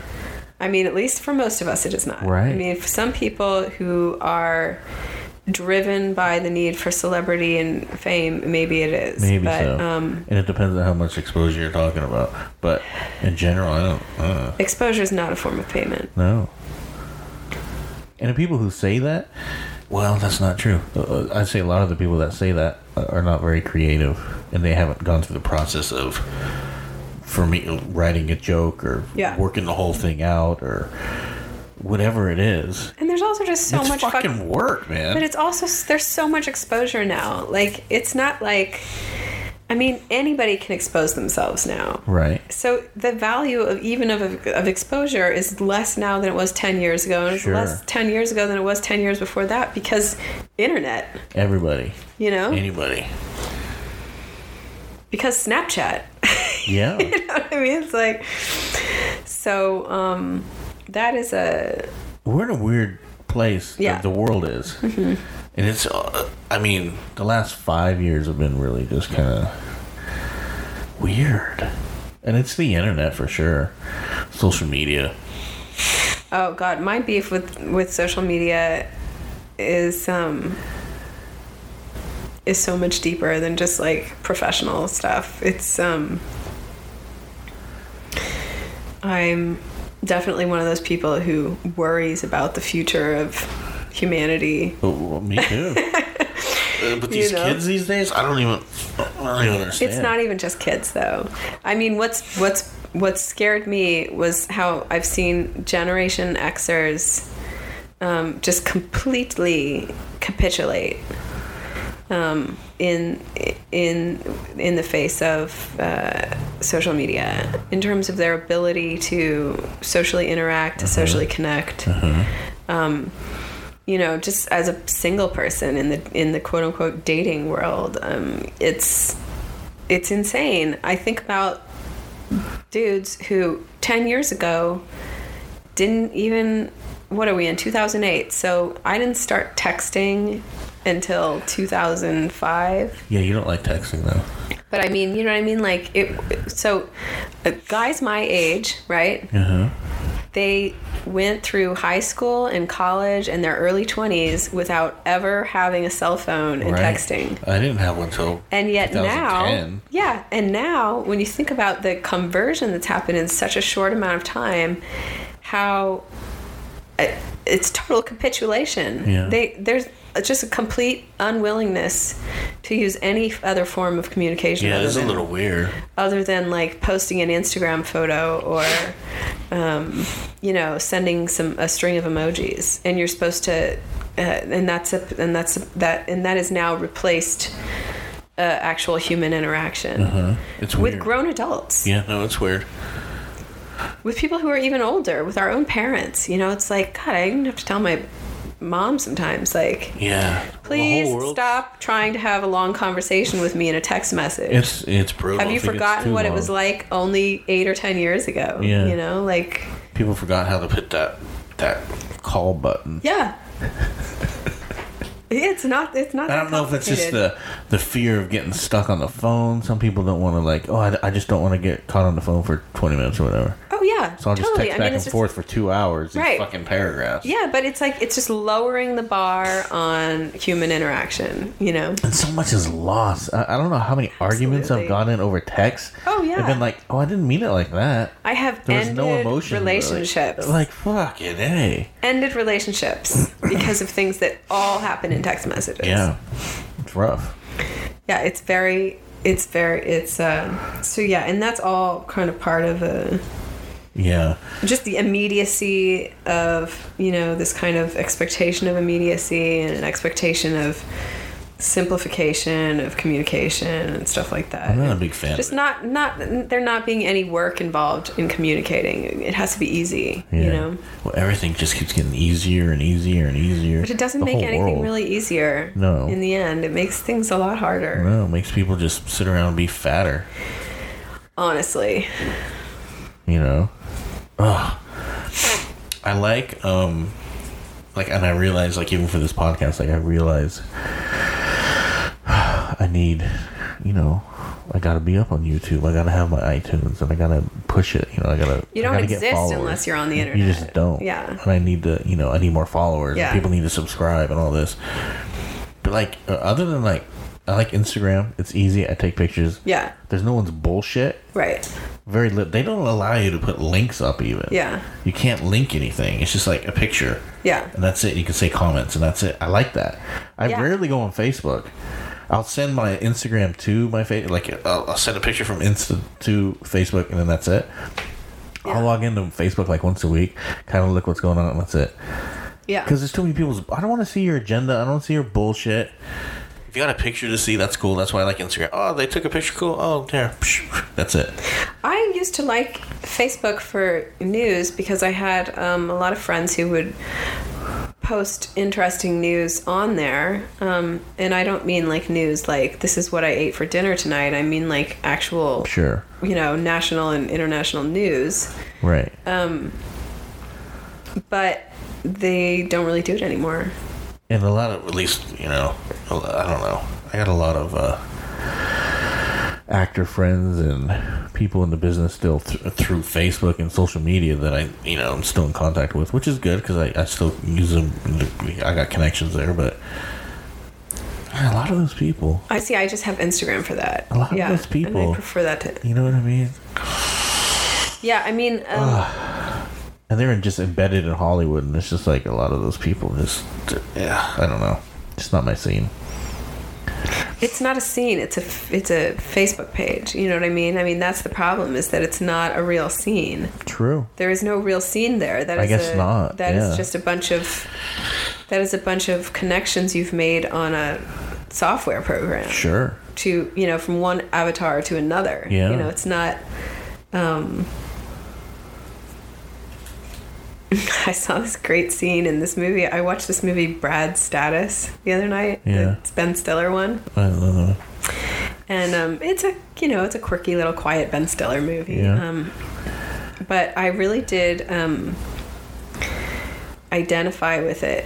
I, I identified with this character in a lot of ways. He he's a middle aged guy who just has this resentment towards his more successful um, college buddies, and he knows that it's wrong, and he knows that his perspective is out of whack, but he just can't stop himself. He's kind of he's we- he's kind of having a moment of weakness. We just it's kind of consumed with a lot of envy and resentment that, that these people that he had gone to college with turned out to be so much more successful and rich than him, and um but at the end of the movie there's a scene where he gets together with one of these guys and this guy is like a rich and powerful um, political pundit of some sort where you know the kind of thing where he gets a better table at the restaurant even though he's never been there and people walk up to him and want, ask him for a picture on the phone Right. things like that and the guy the main character the ben stiller guy he is so wrapped up in his own sort of inferiority complex and just like feeling sorry for himself about the gulf between him and this guy, this old buddy, Yeah. that he has lost perspective on he has lost perspective on their the actual quality of their relationship, which is, is that they were just college buddies a long time ago and now they're catching up and and this guy even though he just has no idea how much time this the, the ben stiller character has spent thinking about him Like Obsessing. yeah you know what i mean he just Right. has no idea Right. and ben stiller's character is like so worked up because this meeting this dinner that he's having with this guy is such a big deal to him Right. and um he so he's like he's getting emotional and he's getting weird you know and he's like i mean what are we you know it's like he's like just thinks he's catching up with his old college buddy you Right. know he's like you know i mean like my mom died last year and you know it was on facebook and you didn't even say anything you know and it's just Yeah. this assumption that like the, my point in this is just that you mentioned the scene in facebook like this assumption that like well there are things that happen and they happen on facebook. And and if it's part of your community on facebook you uh, you have some kind of a social obligation to respond on facebook in some way. You know what i mean? Right. where i don't believe that exists you know? Right. like i don't I just don't have that. You I know, it's like, a whole lot. but there are. I mean, People it's like upset too. it's yeah. I mean, Yeah. it's a Facebook is even though it's just a virtual landscape, it is a very real landscape for some people. You know, for a lot of people, Yeah. and there is a decorum. And there are cultural values, and there are now social customs that all revolve around the way we interact on social media Yeah. that apparently matter a lot. Yeah. You know? And it's like, but there's just that scene in that movie I just thought was so funny. It's like, and of course the guy was like, what the fuck, is going on right. here, right? And he's like, probably doesn't even log into his Facebook. Right. Probably has like a publicity assistant who like manages that Facebook page, Right. you know? just a lack of perspective on like, um, you know the relative importance that it plays in different people's lives it's Right. not for some people they're on it all day long all the time and it really matters every single little thing that happens and for other people it's like Right. they just couldn't care less I wonder how many successful people are on there all day long, though. You know what I mean? Maybe there is. successful i mean Yeah. People that have shit that they're doing. well you don't if you're doing shit you don't have time That's what I'm saying. If you're doing shit, you're not just. You know? And it's not again i don't think it's as interesting as it used to be because they filter it and you're not necessarily That seeing too. everything that's current That's weird. That's a weird one, too. Um, Yeah, I mean, I find that I end up getting, you know, I get a lot of stuff from certain people who I've haven't even talked to in years, right. and you're just wondering why you get it all, and you don't really. you Yeah, know, they told they do that though. Twitter does and that. it's not chronological, you know, and it's not. Um, It's it's yeah. Well, they have agendas too. These companies. Yeah. So, It's um, it's a weird thing. yeah, The world's weird. Yeah. It yeah. really is. But I mean, that's why, I mean, I do, and I do go on them and I enjoy them to a certain extent, especially because I'm a really sort of a reclusive person and um, find it to be um, a good way to connect when I don't want to connect in other ways. But, um, but I understand that that's exactly what it is. Right. And that it's not a substitute for, you know, I, but I am, I'm, I'm I am vulnerable to all of the same, you know, uh, social and psychological conditions that everyone else is with it. Which is that you know they there are studies now that show that you know dopamine receptors you know Yeah. are activated when you sit there and you watch the like button. The like, you get another like, I got another like. Yeah. I got another fucking like. Can you believe that? Yeah, it's- So and so liked it. Yeah. Can you see that? So and so liked that. and I It's like, what? and I and I'm not immune to that. You I know, don't think I've any of us absolutely are. I've absolutely gone through and looked at the entire list. Oh, who are all the people that liked this? Sure, I think we all have.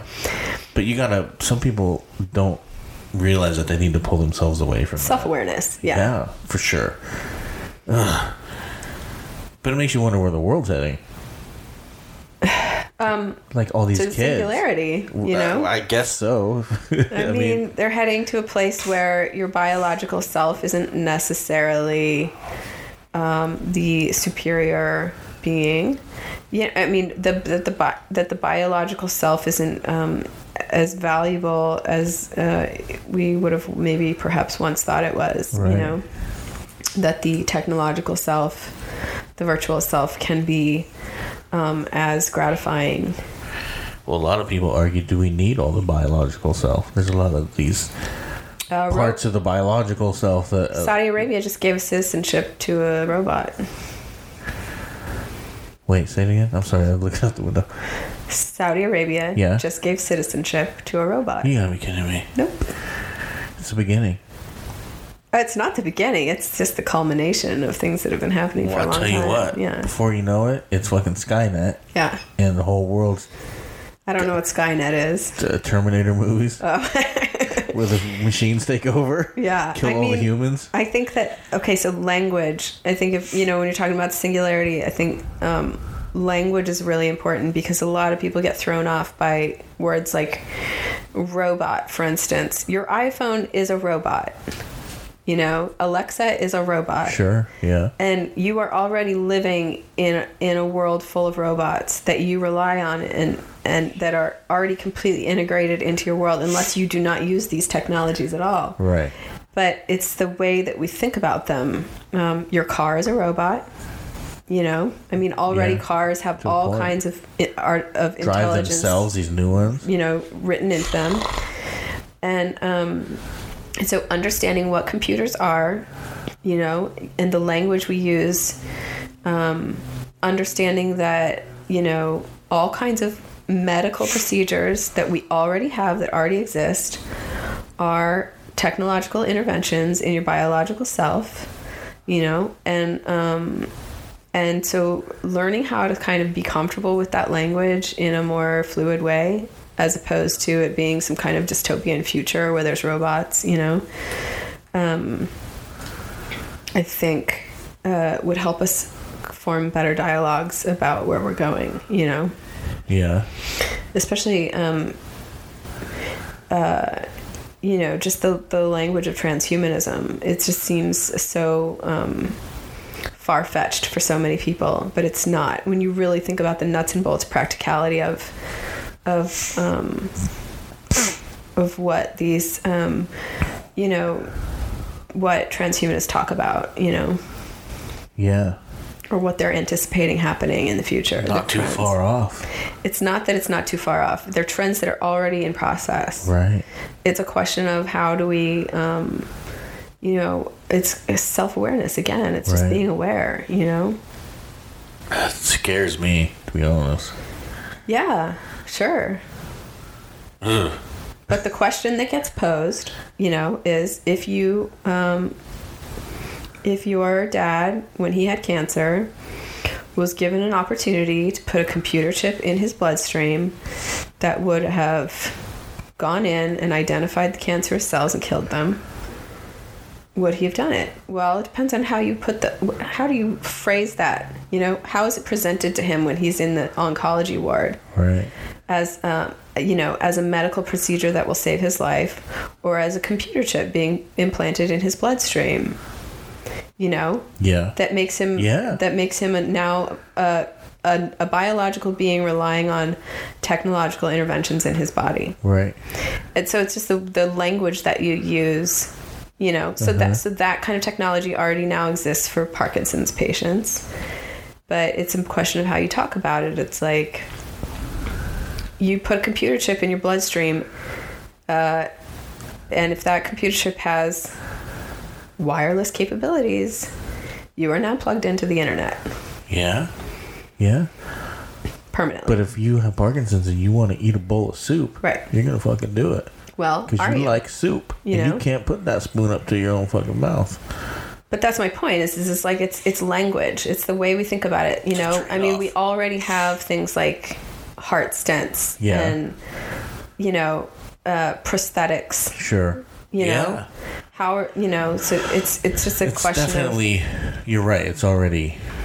There's already things in place that are kind of there to a point. Yeah, and I mean somebody like um, his name escapes me right now, but some of the transhumanists that I've studied will talk about how biological organisms since the dawn of time, since the very first like prokaryotes, have been technologically innovating to evolve, Right. and that it's just a natural It's natural. process. Um, but I don't know. I really don't know about that. I don't know. They say it's a nat. What everything that's happening is it, it's happening, so it's natural. Yeah. It just scares the shit out of me. Right. A, a lot of it. Yeah. A whole lot of it. Well, I think the question that we have to ask ourselves is, is that, you know, um, in the past, when you look at um, the adaptations we've made or the technological innovations we've made, we made them with the understanding that we were evolving. We were, we were adapting tools and processes that would help us to survive as the fittest, right? Right. And so I don't I what I worry about is that we're not honestly asking ourselves whether or not these adaptations are actually helping us to evolve and survive better. Right. If we're not just kind of blindly adopting them for reasons of um, laziness or Instant gratification. instant gratification. Yeah. yeah. Yeah. I, I think a lot of people are not asking that. you know i mean it's it's how i feel about plastic basically i'm trying to um I know it sounds totally crazy, but I'm trying to eliminate plastic from my life, just not consume it anymore. Like things that you buy that are encased in yeah. I mean, there's still. Like little Keurig fucking oh coffee. yeah, no, I don't use those. Yeah, I use Yeah, those, but no. I was dating a girl about a year ago who, yeah, she was not. She's like, that is such a waste. Yeah. like, but and it is Right. But I didn't even think about it until I was dating her, Yeah. who's a, you know, So petrochemicals are basically in every single thing that you would buy cheaply at Target. Anything, whether Right. it's whether it's your face wash, which I don't use anymore, Right. um, shampoo, you know, cosmetics, drugs, um, furnishings, everything. Um, so my rule of thumb at this point is, um, you know, I'll buy it used. I'll buy plastic things used, but new things at this point I'm trying to. Um, but anyway, so that's that, but that's just a that's an example of, um, you know, a lot of people would argue, well, you know, the availability of plastic in manufacturing has made it so much easier for us to consume things. It's so much cheaper, you know. Yeah. Well, we didn't. Did we need to consume all those extra things? Right. You know. probably not. I mean, do you need to go to Target every week and buy all that fucking shit that you buy? No, you do not. You know. Right. But people like their shit, man. I mean, and a lot of it is food too. It's like a lot of that plastic goes into manufacturing quote unquote food yeah. instead of just fucking buying vegetables. Right. You know? Right. Just go out to the store and buy fresh vegetables and grains and actually cook some food in a metal pot. Yeah. A lot of people You know? don't do that. No. I cook, I, you know, 85 90% of, of, of my meals.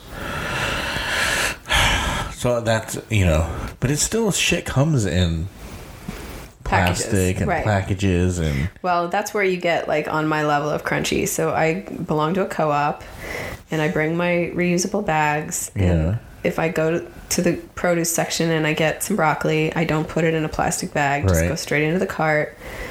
You know, I mean, with the exception of you know the bulk bins. Uh-huh. Well, the bulk bins I try to bring the plastic bags I already had from the last time I was at the bulk bin, and they already have a sticker with the number on it. Right. And um, that's smart. mushrooms are one of the only things that I put in the plastic bag. You Yeah. know. Um, but yeah, I mean that's why I would never shop at a store like Trader Joe's. I don't know what it's like now, but when it was all the rage back in the day, I would go in there and it's like, okay, well, I want one tomato. Well, no, I'm going to get four tomatoes in this prepackaged. cardboard thing wrapped in plastic. Yeah.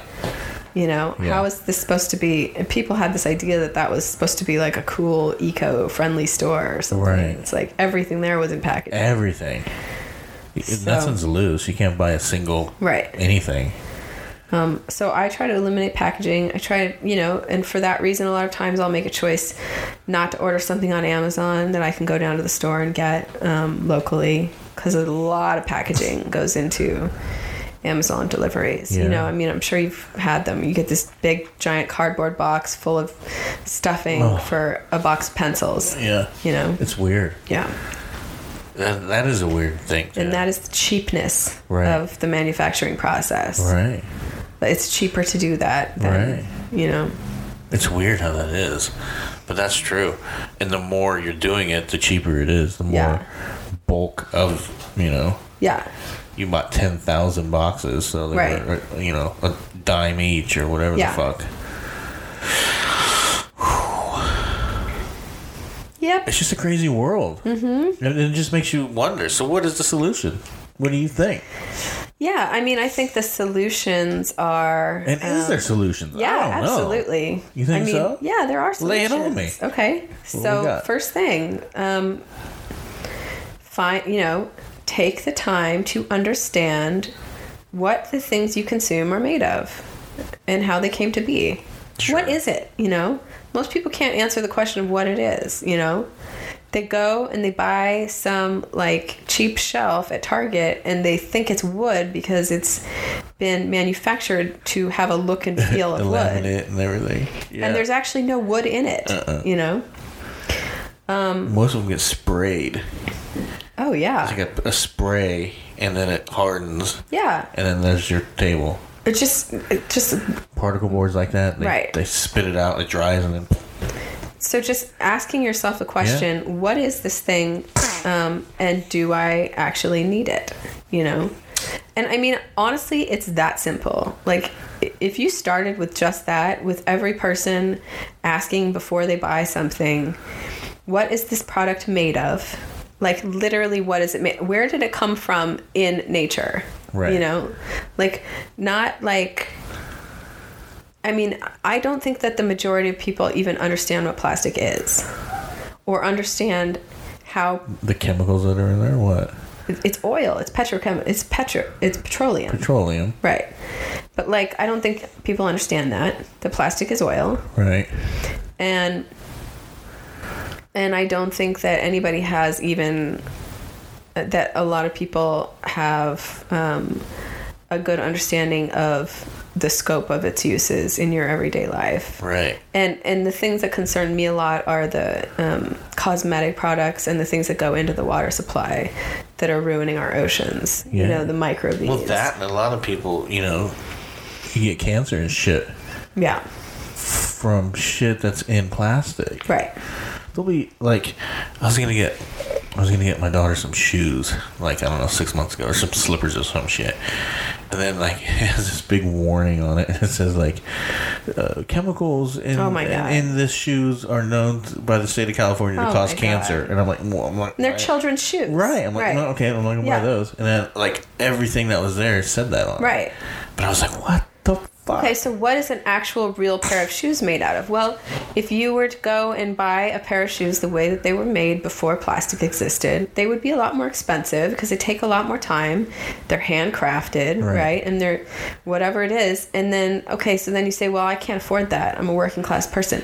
Well, maybe you only need one pair of shoes. Maybe so. You know, maybe that your and the far left wouldn't like it because it's probably an animal skin. Well, but maybe your kid doesn't need It's a the muck shoes luck. with the flashlights on them. Maybe not. that's got the frozen characters on them that's gonna like you know make them slide you know you know what i mean i don't know it's just for me it's by asking the first question what is it made of you end up making choices to consume less and then everything you have is more valuable that actually makes sense.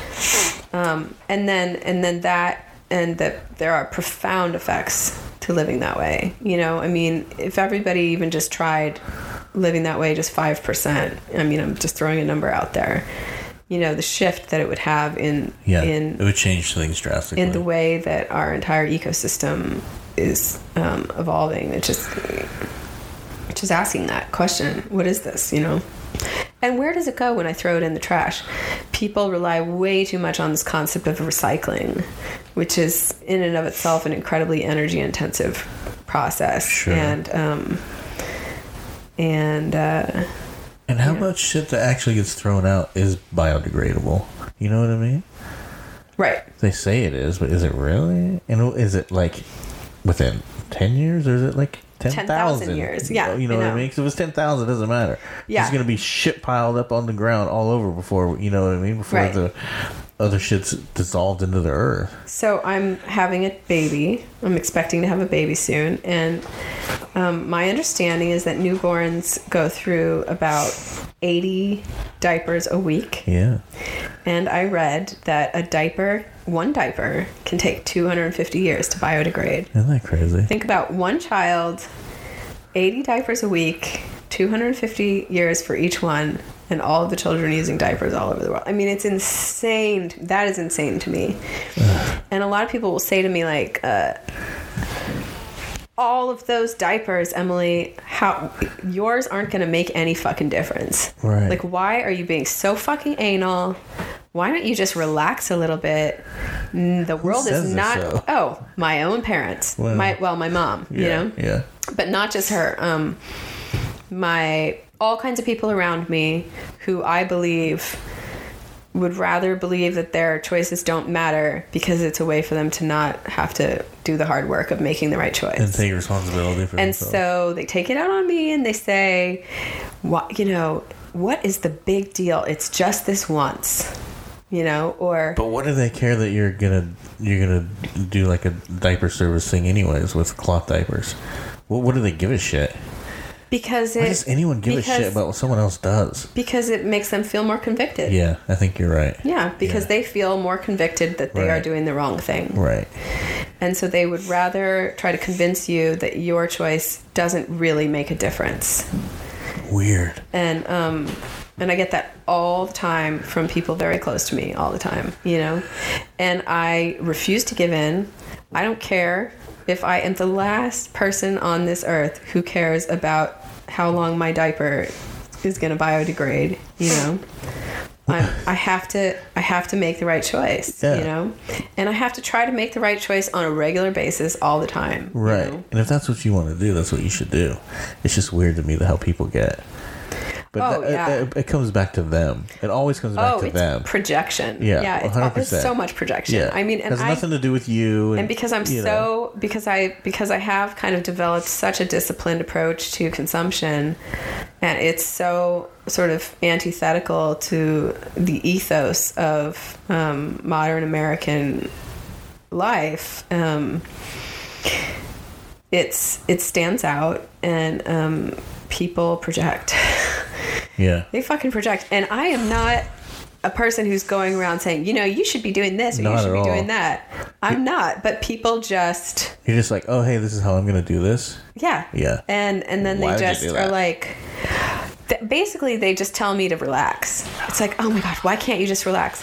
It's not about relaxing. It's about going to sleep at night knowing that I've made the right choices. Right. It's you what I know? want to do. Leave me alone. Yeah. But especially with the baby, I'm already getting so much projection from people who just like were. I guess you were there the other night when I was. I was kind of defensive about it because I've been getting it a lot. Where it's just like I don't need all this stuff, you know. Everyone's like, well, you're gonna, you know, you're gonna need so much stuff. Who was? I like, didn't hear that. I was not. Oh well, I've been getting it a lot. You know, just from you know, you just how do you how do you expect to do this without a car? Well, the way that every woman did it for the last Yeah. gazillion years, 100 years ago. before cars were invented hundred years ago. Right. I'm gonna do it that way. You know, How are you gonna do this without that? If- Yeah. Well, people rely so much on technology and yeah. having everything done for them. Well, just all the things that they bought that um, I'm not going to buy. You know that they that um, I don't I don't know. It's just it, it's I'm surprised you haven't got into hunting your own food. well Tell me you haven't thought of it. Hunting my own food. Yeah. I mean, I'd have to You- buy a gun, right? If I was going to or hunt. bow and arrow or spear or something, or go fishing. I don't fucking No, know. I mean I don't need to be a farmer. I live in an in the agricultural heartland of yeah, America. you can get some good shit here. Let's and. I, and it's a big reason why I do live here. Right. You know, um, we are in Sacramento. you can right go to now. like local farmers around here and just get like half a cow. Well, I don't need to. I, I go. I'm a member of the co-op, and the co-op is sourced, you know, as much as possible locally. I mean, occasionally, I will buy some blueberries from Mexico, but I generally am buying in season. Right. You know, and um, and so um, I don't think I'm not necessarily a person who thinks that everyone needs to be a farmer.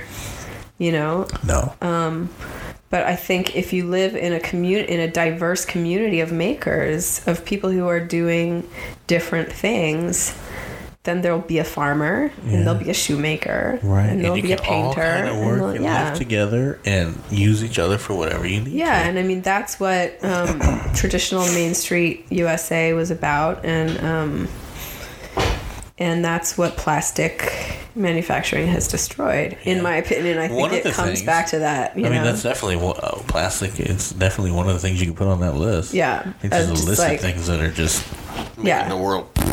that just make it so much easier for Walmart, you know, warehouses to be the more practical choice than having people make things and, you know, having Uh-huh. farmers and it's not just farmers either. There's um I just discovered down the street there's a a beekeeping store that is wonderful. Ooh. It has all the materials you need for keeping bees and then they had everything that you would need for making your own candles and Wow. you know, local honey and things like Yeah. that. I mean just like I don't like bees because they sting you, but I like candles and honey. I know, but the fact that that, So that here in this it. community Yeah. there is a store that exists Right. like that, Yeah. you know, Uh-huh. um, that I was really excited to go into, and the you know the woman that worked there, you know, spent 20 minutes with me talking to me about how to make candles and the different ways I could do it, and um, That's actually pretty badass. yeah, you know, I like that. I've been watching this uh, that Life Below Zero show. You ever see that one? No. It's those people that that follows like four people around who live in Alaska, oh and they just fucking. I mean, these guys do everything by themselves. Yeah. I mean, one guy literally built everything. His cabin. I mean, everything he has, he Yeah. basically built. Uh, other, uh, there's no roads. You can't get to anywhere. Everyone hunts for their own food. yeah, It's just fascinating Yeah. how these people and they're choosing to live like this. Every single one of them Yeah. chooses. One guy is literally on a lake in this little cabin that's probably half the size of this room. That he just it looks like shit. Just built it up, and he just goes out and he hunts and he Yeah. you know, bathes in, in, in the in the what's he boils some water and splashes Yeah. it on himself to wash his shit and it's just fascinating seeing Yeah. people like that. And they always talk about people people in the lower forty eight this and that and this The and lower that. 48, yeah, and uh it's it's a really good show. Yeah. it's it's very interesting. So I I guess I haven't I mean I certainly fantasize about that a lot and I think a lot of people like me do and I think there you see that on TV a lot with these kind of um a friend and my me and a friend talk about it a lot this kind of trend of you know people wanting tiny houses or Oh, right. you know and these kind of and i'm encouraged by that kind of stuff because at least for me it's, it means that people are thinking about simplifying and consuming less Uh-huh. um, I haven't gotten to a point yet where I would really feel like, you know, that's the life for me. I like living in a city. Yeah, I'm not either. I like but living- It's, it's interesting to watch. I'll tell you that yeah much. but i do but but i've also like i've also gone into the wilderness a lot more than the average person Right. On ba- on extended journeys Yeah, you kinda know have. on like kind You've of done your fair amount. on big um Of exploration. yeah on Yeah. on trips that were not necessarily about just going to another place and just like checking it off my list but were really much more about going into the wilderness and just kind of like I'm still shocked you went to Peru and didn't do any ayahuasca. you know that's what that's like a fucking tourist trap man It is now. I don't know when you were down there. I So don't weird think it how. was. It, oh no, it absolutely it? was. Yeah, as soon as you get there, really? it's like you. It's like you might like. It, it's not so bad that they're at the airport, but it's like basically you get out of the airport and it's like ayahuasca. Oh, wow. You know, have you come here to find your spiritual self? Oh, really? They are just. I mean, and it's Oh, like they're eating it up. the thing is is that um, american and not just american germans travel a lot too and europeans in general australians travel a lot. Yeah. but the western tourist um, has infiltrated almost every every place on earth at this point. And there is a gimmick that is available um, in any place for the uh, Western consumer to, um, you know, participate in or experience that they can take home and say was an authentic, um, you know, trinket or token of experience that they're going to keep with them. It's going to be a memory of a lifetime of their, you know, big exposure to some other place when the whole thing has been crafted for, you know, has been manufactured and developed specifically to profit from that stupid American tourist, Right. you know. And the ayahuasca trips in my mind were just part and parcel of that. And it was so obvious, you know. I mean, you just get I guess if you see it like that, yeah. you get pitched on them everywhere, you know. Yeah. And um, you know, uh, I did go up into the jungle um, and worked on some farms, um, but I uh, was not doing any drugs. It's kind of a turn off. I did. I did stay on a farm up um, as far north as I got. That was closest to where they would do that ayahuasca stuff. It's kind of. I was at the just at the entrance to the Amazon, and um, I didn't really go deep. Um, but I was definitely in cocaine country. Did you and chew some coca leaves? I well, a lot I did when I was trekking because at high altitudes it really helps. Right. Yeah, but it's not. Um, it doesn't. It's not like being on blow. It's more like um, like a coffee stimulant. Yeah. Yeah, Yeah. yeah. um, but helps with high altitudes. And I did um, have altitude sickness. Um, I was on a trek uh, that was um, uh, to Machu Picchu, but it was like a roundabout way. Right. And, um, and I did I pass out? I almost passed out. Jesus. Yeah, at the top, and they had to. Um, the guide had to. Um, everyone had to leave me behind. Essentially, I couldn't. I was losing consciousness. But you made it know? up there though? No, uh, Oh. the last 50 meters I had to. And here's another example of like how even when you're in the wilderness, virtually everywhere um, has become a, a marketplace for tourists. Um, so, so I'm at the, I'm at the top of this mountain in the snow. You know, it's like ice, icy peaks, cragged peaks, and I'm with a group of about 20 people trekking. It's a five day trek, and it's the second day, and this is we're at the at the top, and we're gonna round this mountain to Uh-huh. get back down to Machu Picchu on the other side. And um, and I had al- altitude sickness pretty bad, and I had watched a buddy, a guy who I'd been tr- walking with the day before, had been had lost consciousness and been taken out on a stretcher and was going back to town, and it was a dangerous situation, Right. Um, life threatening situation. Yeah, that's legit. So I was already shaken up about that. What's the altitude you're at at this point? Oh God, I don't remember. I don't remember what it was, and it was all in the metric system, so it's harder for me to Yeah. think about in Fucking our rest of the terms. world. Yeah, but um, high enough, you know, high enough that I was, Right. you know, uh, losing consciousness, and um, everyone else had to go on ahead of me, and um, and the guide was trying to give me some kind of aromatherapy to keep me awake, to keep me, you know, it was, just wasn't working. So we're up in the middle of nowhere. There's no one else around, not a soul in sight. And here I am about to pass out. And lo and behold, out of nowhere comes a horse. And for only 50 soles, this horse is going to take me to the top. You know, but you could tell that this is a local person who has his horse there, who's ready to go, and you will pay the price. Right. It's not like um, this has never happened before. This probably happens every single trip. Right. There's an American like me who gets sick, and they have um, a marketplace Right. in, in place. Right. And for me, I'll go home and I'll tell that story, and it'll be this authentic experience like, oh, and then out of nowhere, this guy just shows up with a horse and carries me the last 50 meters up. No, he's there all the time, Right. and that's how he makes a living. For sure. Hundred percent. You know. Did you get on that horse? Uh, I, yeah. Fuck yeah. And that was scarier. Fuck yes. That was scarier than anything because now, I mean, we're talking about really narrow, jagged pathway pe- on these peaks. Right. Where I am slumped over on a horse, so I'm off the ground even more. And there's a.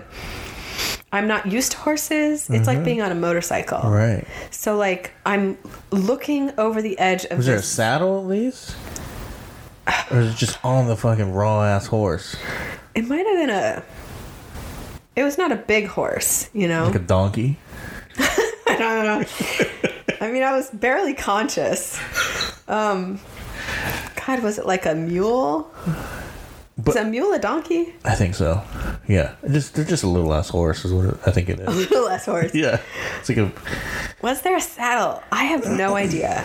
I have no that's idea. definitely scarier without a saddle. Because you're just like, I've been on a few horses in my day and God, I can't even. I don't think I had enough don't like consciousness to know. All I know I is that I was fucking terrified. yeah. Okay. because because at least on the ground on, on my feet you know i have a better sense of my space and proportion Yeah. But now i'm near passing out and i'm swaying back and forth on a horse on the edge of a mountain and so yeah that was a little terrifying Yeah. but i wasn't gonna i wasn't gonna make it otherwise you Right. know? Yeah. um, but anyways yeah so chewed a lot of coca leaves and um and And you had have some stories about it. And i oh that was just the first trek You I know went what I mean? i went on other treks You went on all kinds of shit. I went on You've another. done a lot of I went. shit. I climbed to the top of the highest peak in Peru. It's the second highest peak in South America. That was a lot of fun. But on that one, um, I, you know, did what I do, which is I didn't want to stay with the group. I wanted to go on ahead by myself. Got lost in my own world, and then literally got lost and didn't think that you know I went in. I had to go into survival mode. Thought I was going to have to be surviving overnight at glacial temperatures. fuck you know, that. like on my own, and um. Jesus. Yeah, that was pretty crazy. And the guide was not happy with me. I, I had I had almost given up, and it was getting to be dusk, and um, I hadn't seen another soul in hours.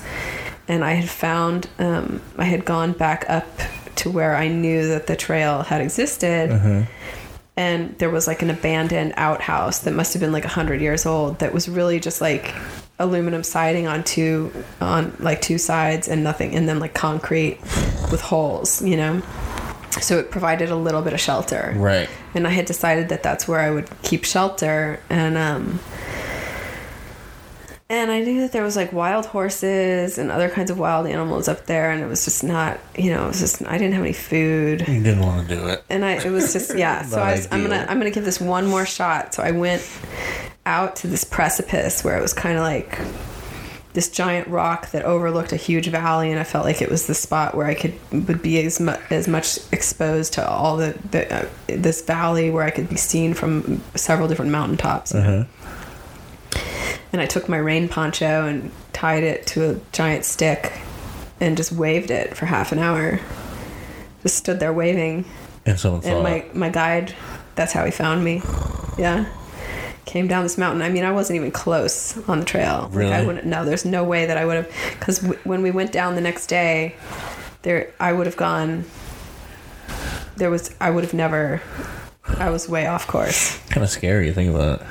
Oh yeah it was it was it was big time it was big time and it was all completely my own fault because i didn't want to stay with these you know this group i was it was a very small it was a fairly small group i'd say six or seven people but um uh, you know, they'd stop every 10 minutes to take pictures and they Oh. wanted to talk all the time. And Yeah, it's just annoying. I annoying just wanted, people. I had just, I wanted to be lost in my own world of, you know, thoughts Right. and wilderness. So Wow. Yeah. What, what did the guide say? he didn't want to say anything. He was annoyed as shit, yeah, you know, probably. because, you know, it was dinner time. Yeah. Everybody was fucking waiting for me. You know, totally like nobody really wanted to talk to me after that, you know. Understandable. Yeah.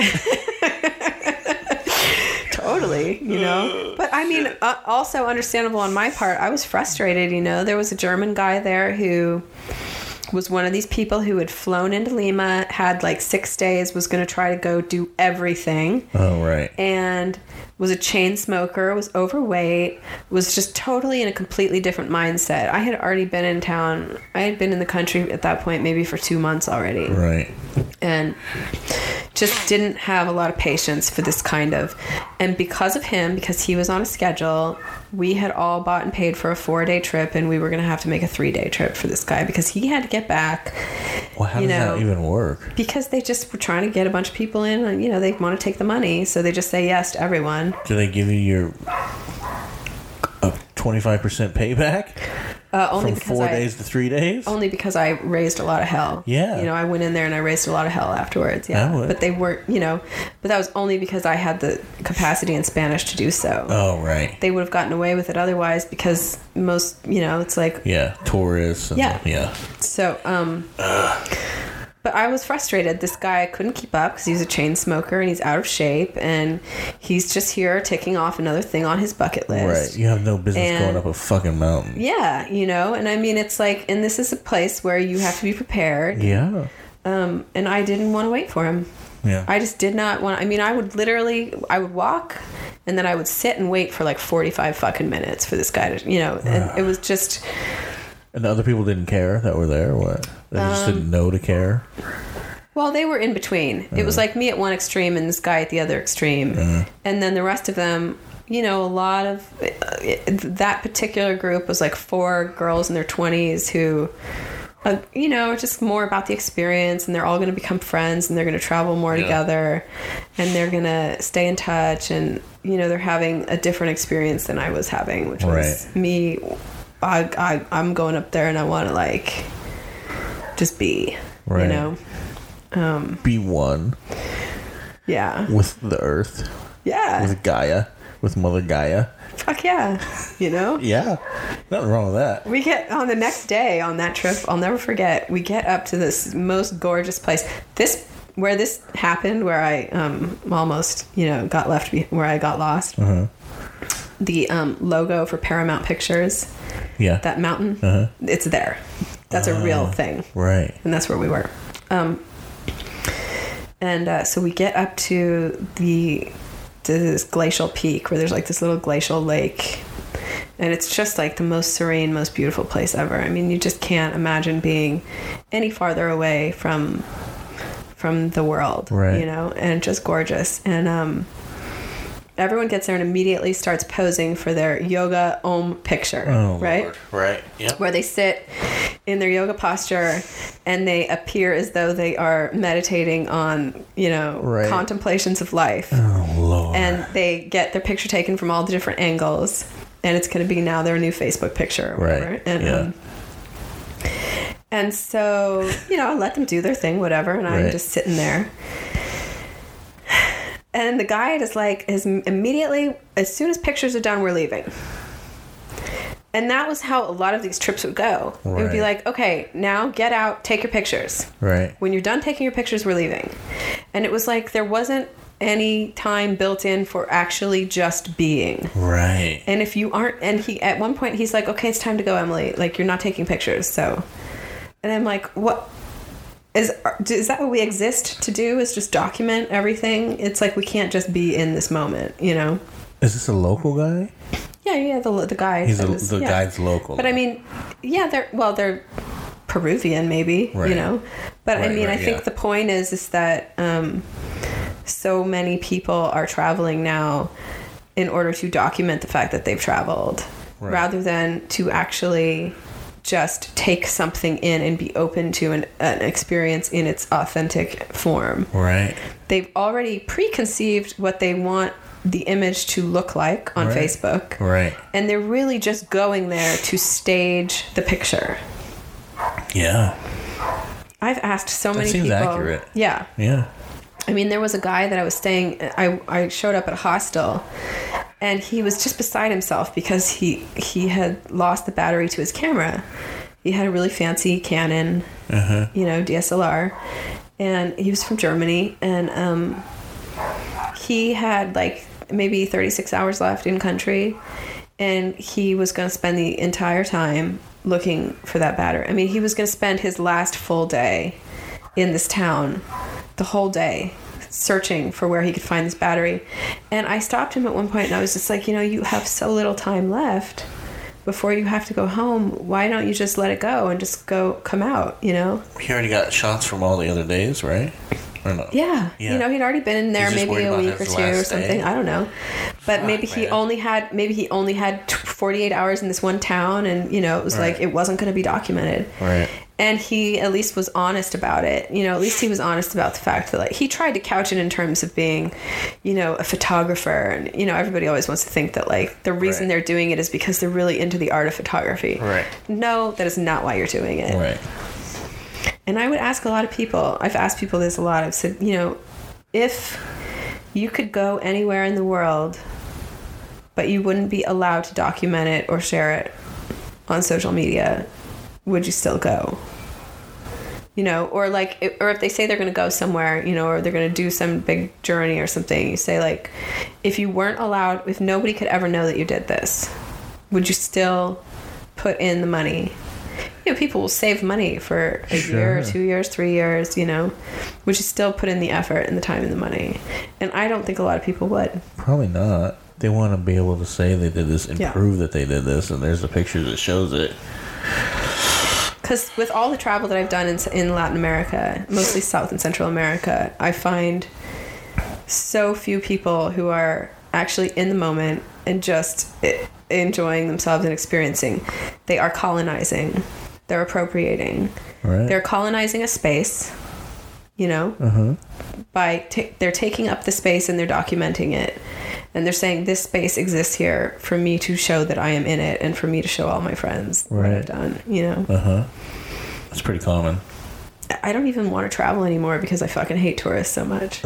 because I hate what's happened to, you know, and uh, don't not wanting to participate in it, wanting to be there, but wanting to be separate from it, and just the conflict that exists in me for that reason. You know, how do I be an authentic wanderer without participating in this kind of grotesque You can't colonization? Unless You, know, unless you got the money to hire a personal guy the whole time and tell him to shut the fuck up and let me look at this mountain. No, it's the opposite. Unless you have the ability to go on your own by yourself That and too. not participate in these things. Sure, you know? I mean, But then you would risk leaving the trail and Exactly. sitting in an Yeah. outhouse. Mm-hmm, right. So you would need the money to get a personal guy and tell him to shut the fuck up Yeah. and let me look at this goddamn mountain. Right. totally. Yeah, I can see that's frustrating though. Oh, yeah. You know, and when I was younger, I was exactly like them. It was before social media, so I didn't have, you know, when I think about the time I spent living in Buenos Aires, like, uh, I have a photo album that is on the shelf over there. Right. You know, but that's it. You mean know? you didn't scan them and put them up on Facebook? No. Get a scanner. You know what I mean? No, I did not. Um, and there was a You probably should. There'd probably be some good throwbacks in there. Oh my god! And me, so one of my oldest friends who I met down there, and um, we took a trip to Brazil for a month. We had a disposable. I had a disposable camera, Right. And um, took it in to get it developed, and had spoiled the picture somehow, and they were ruined.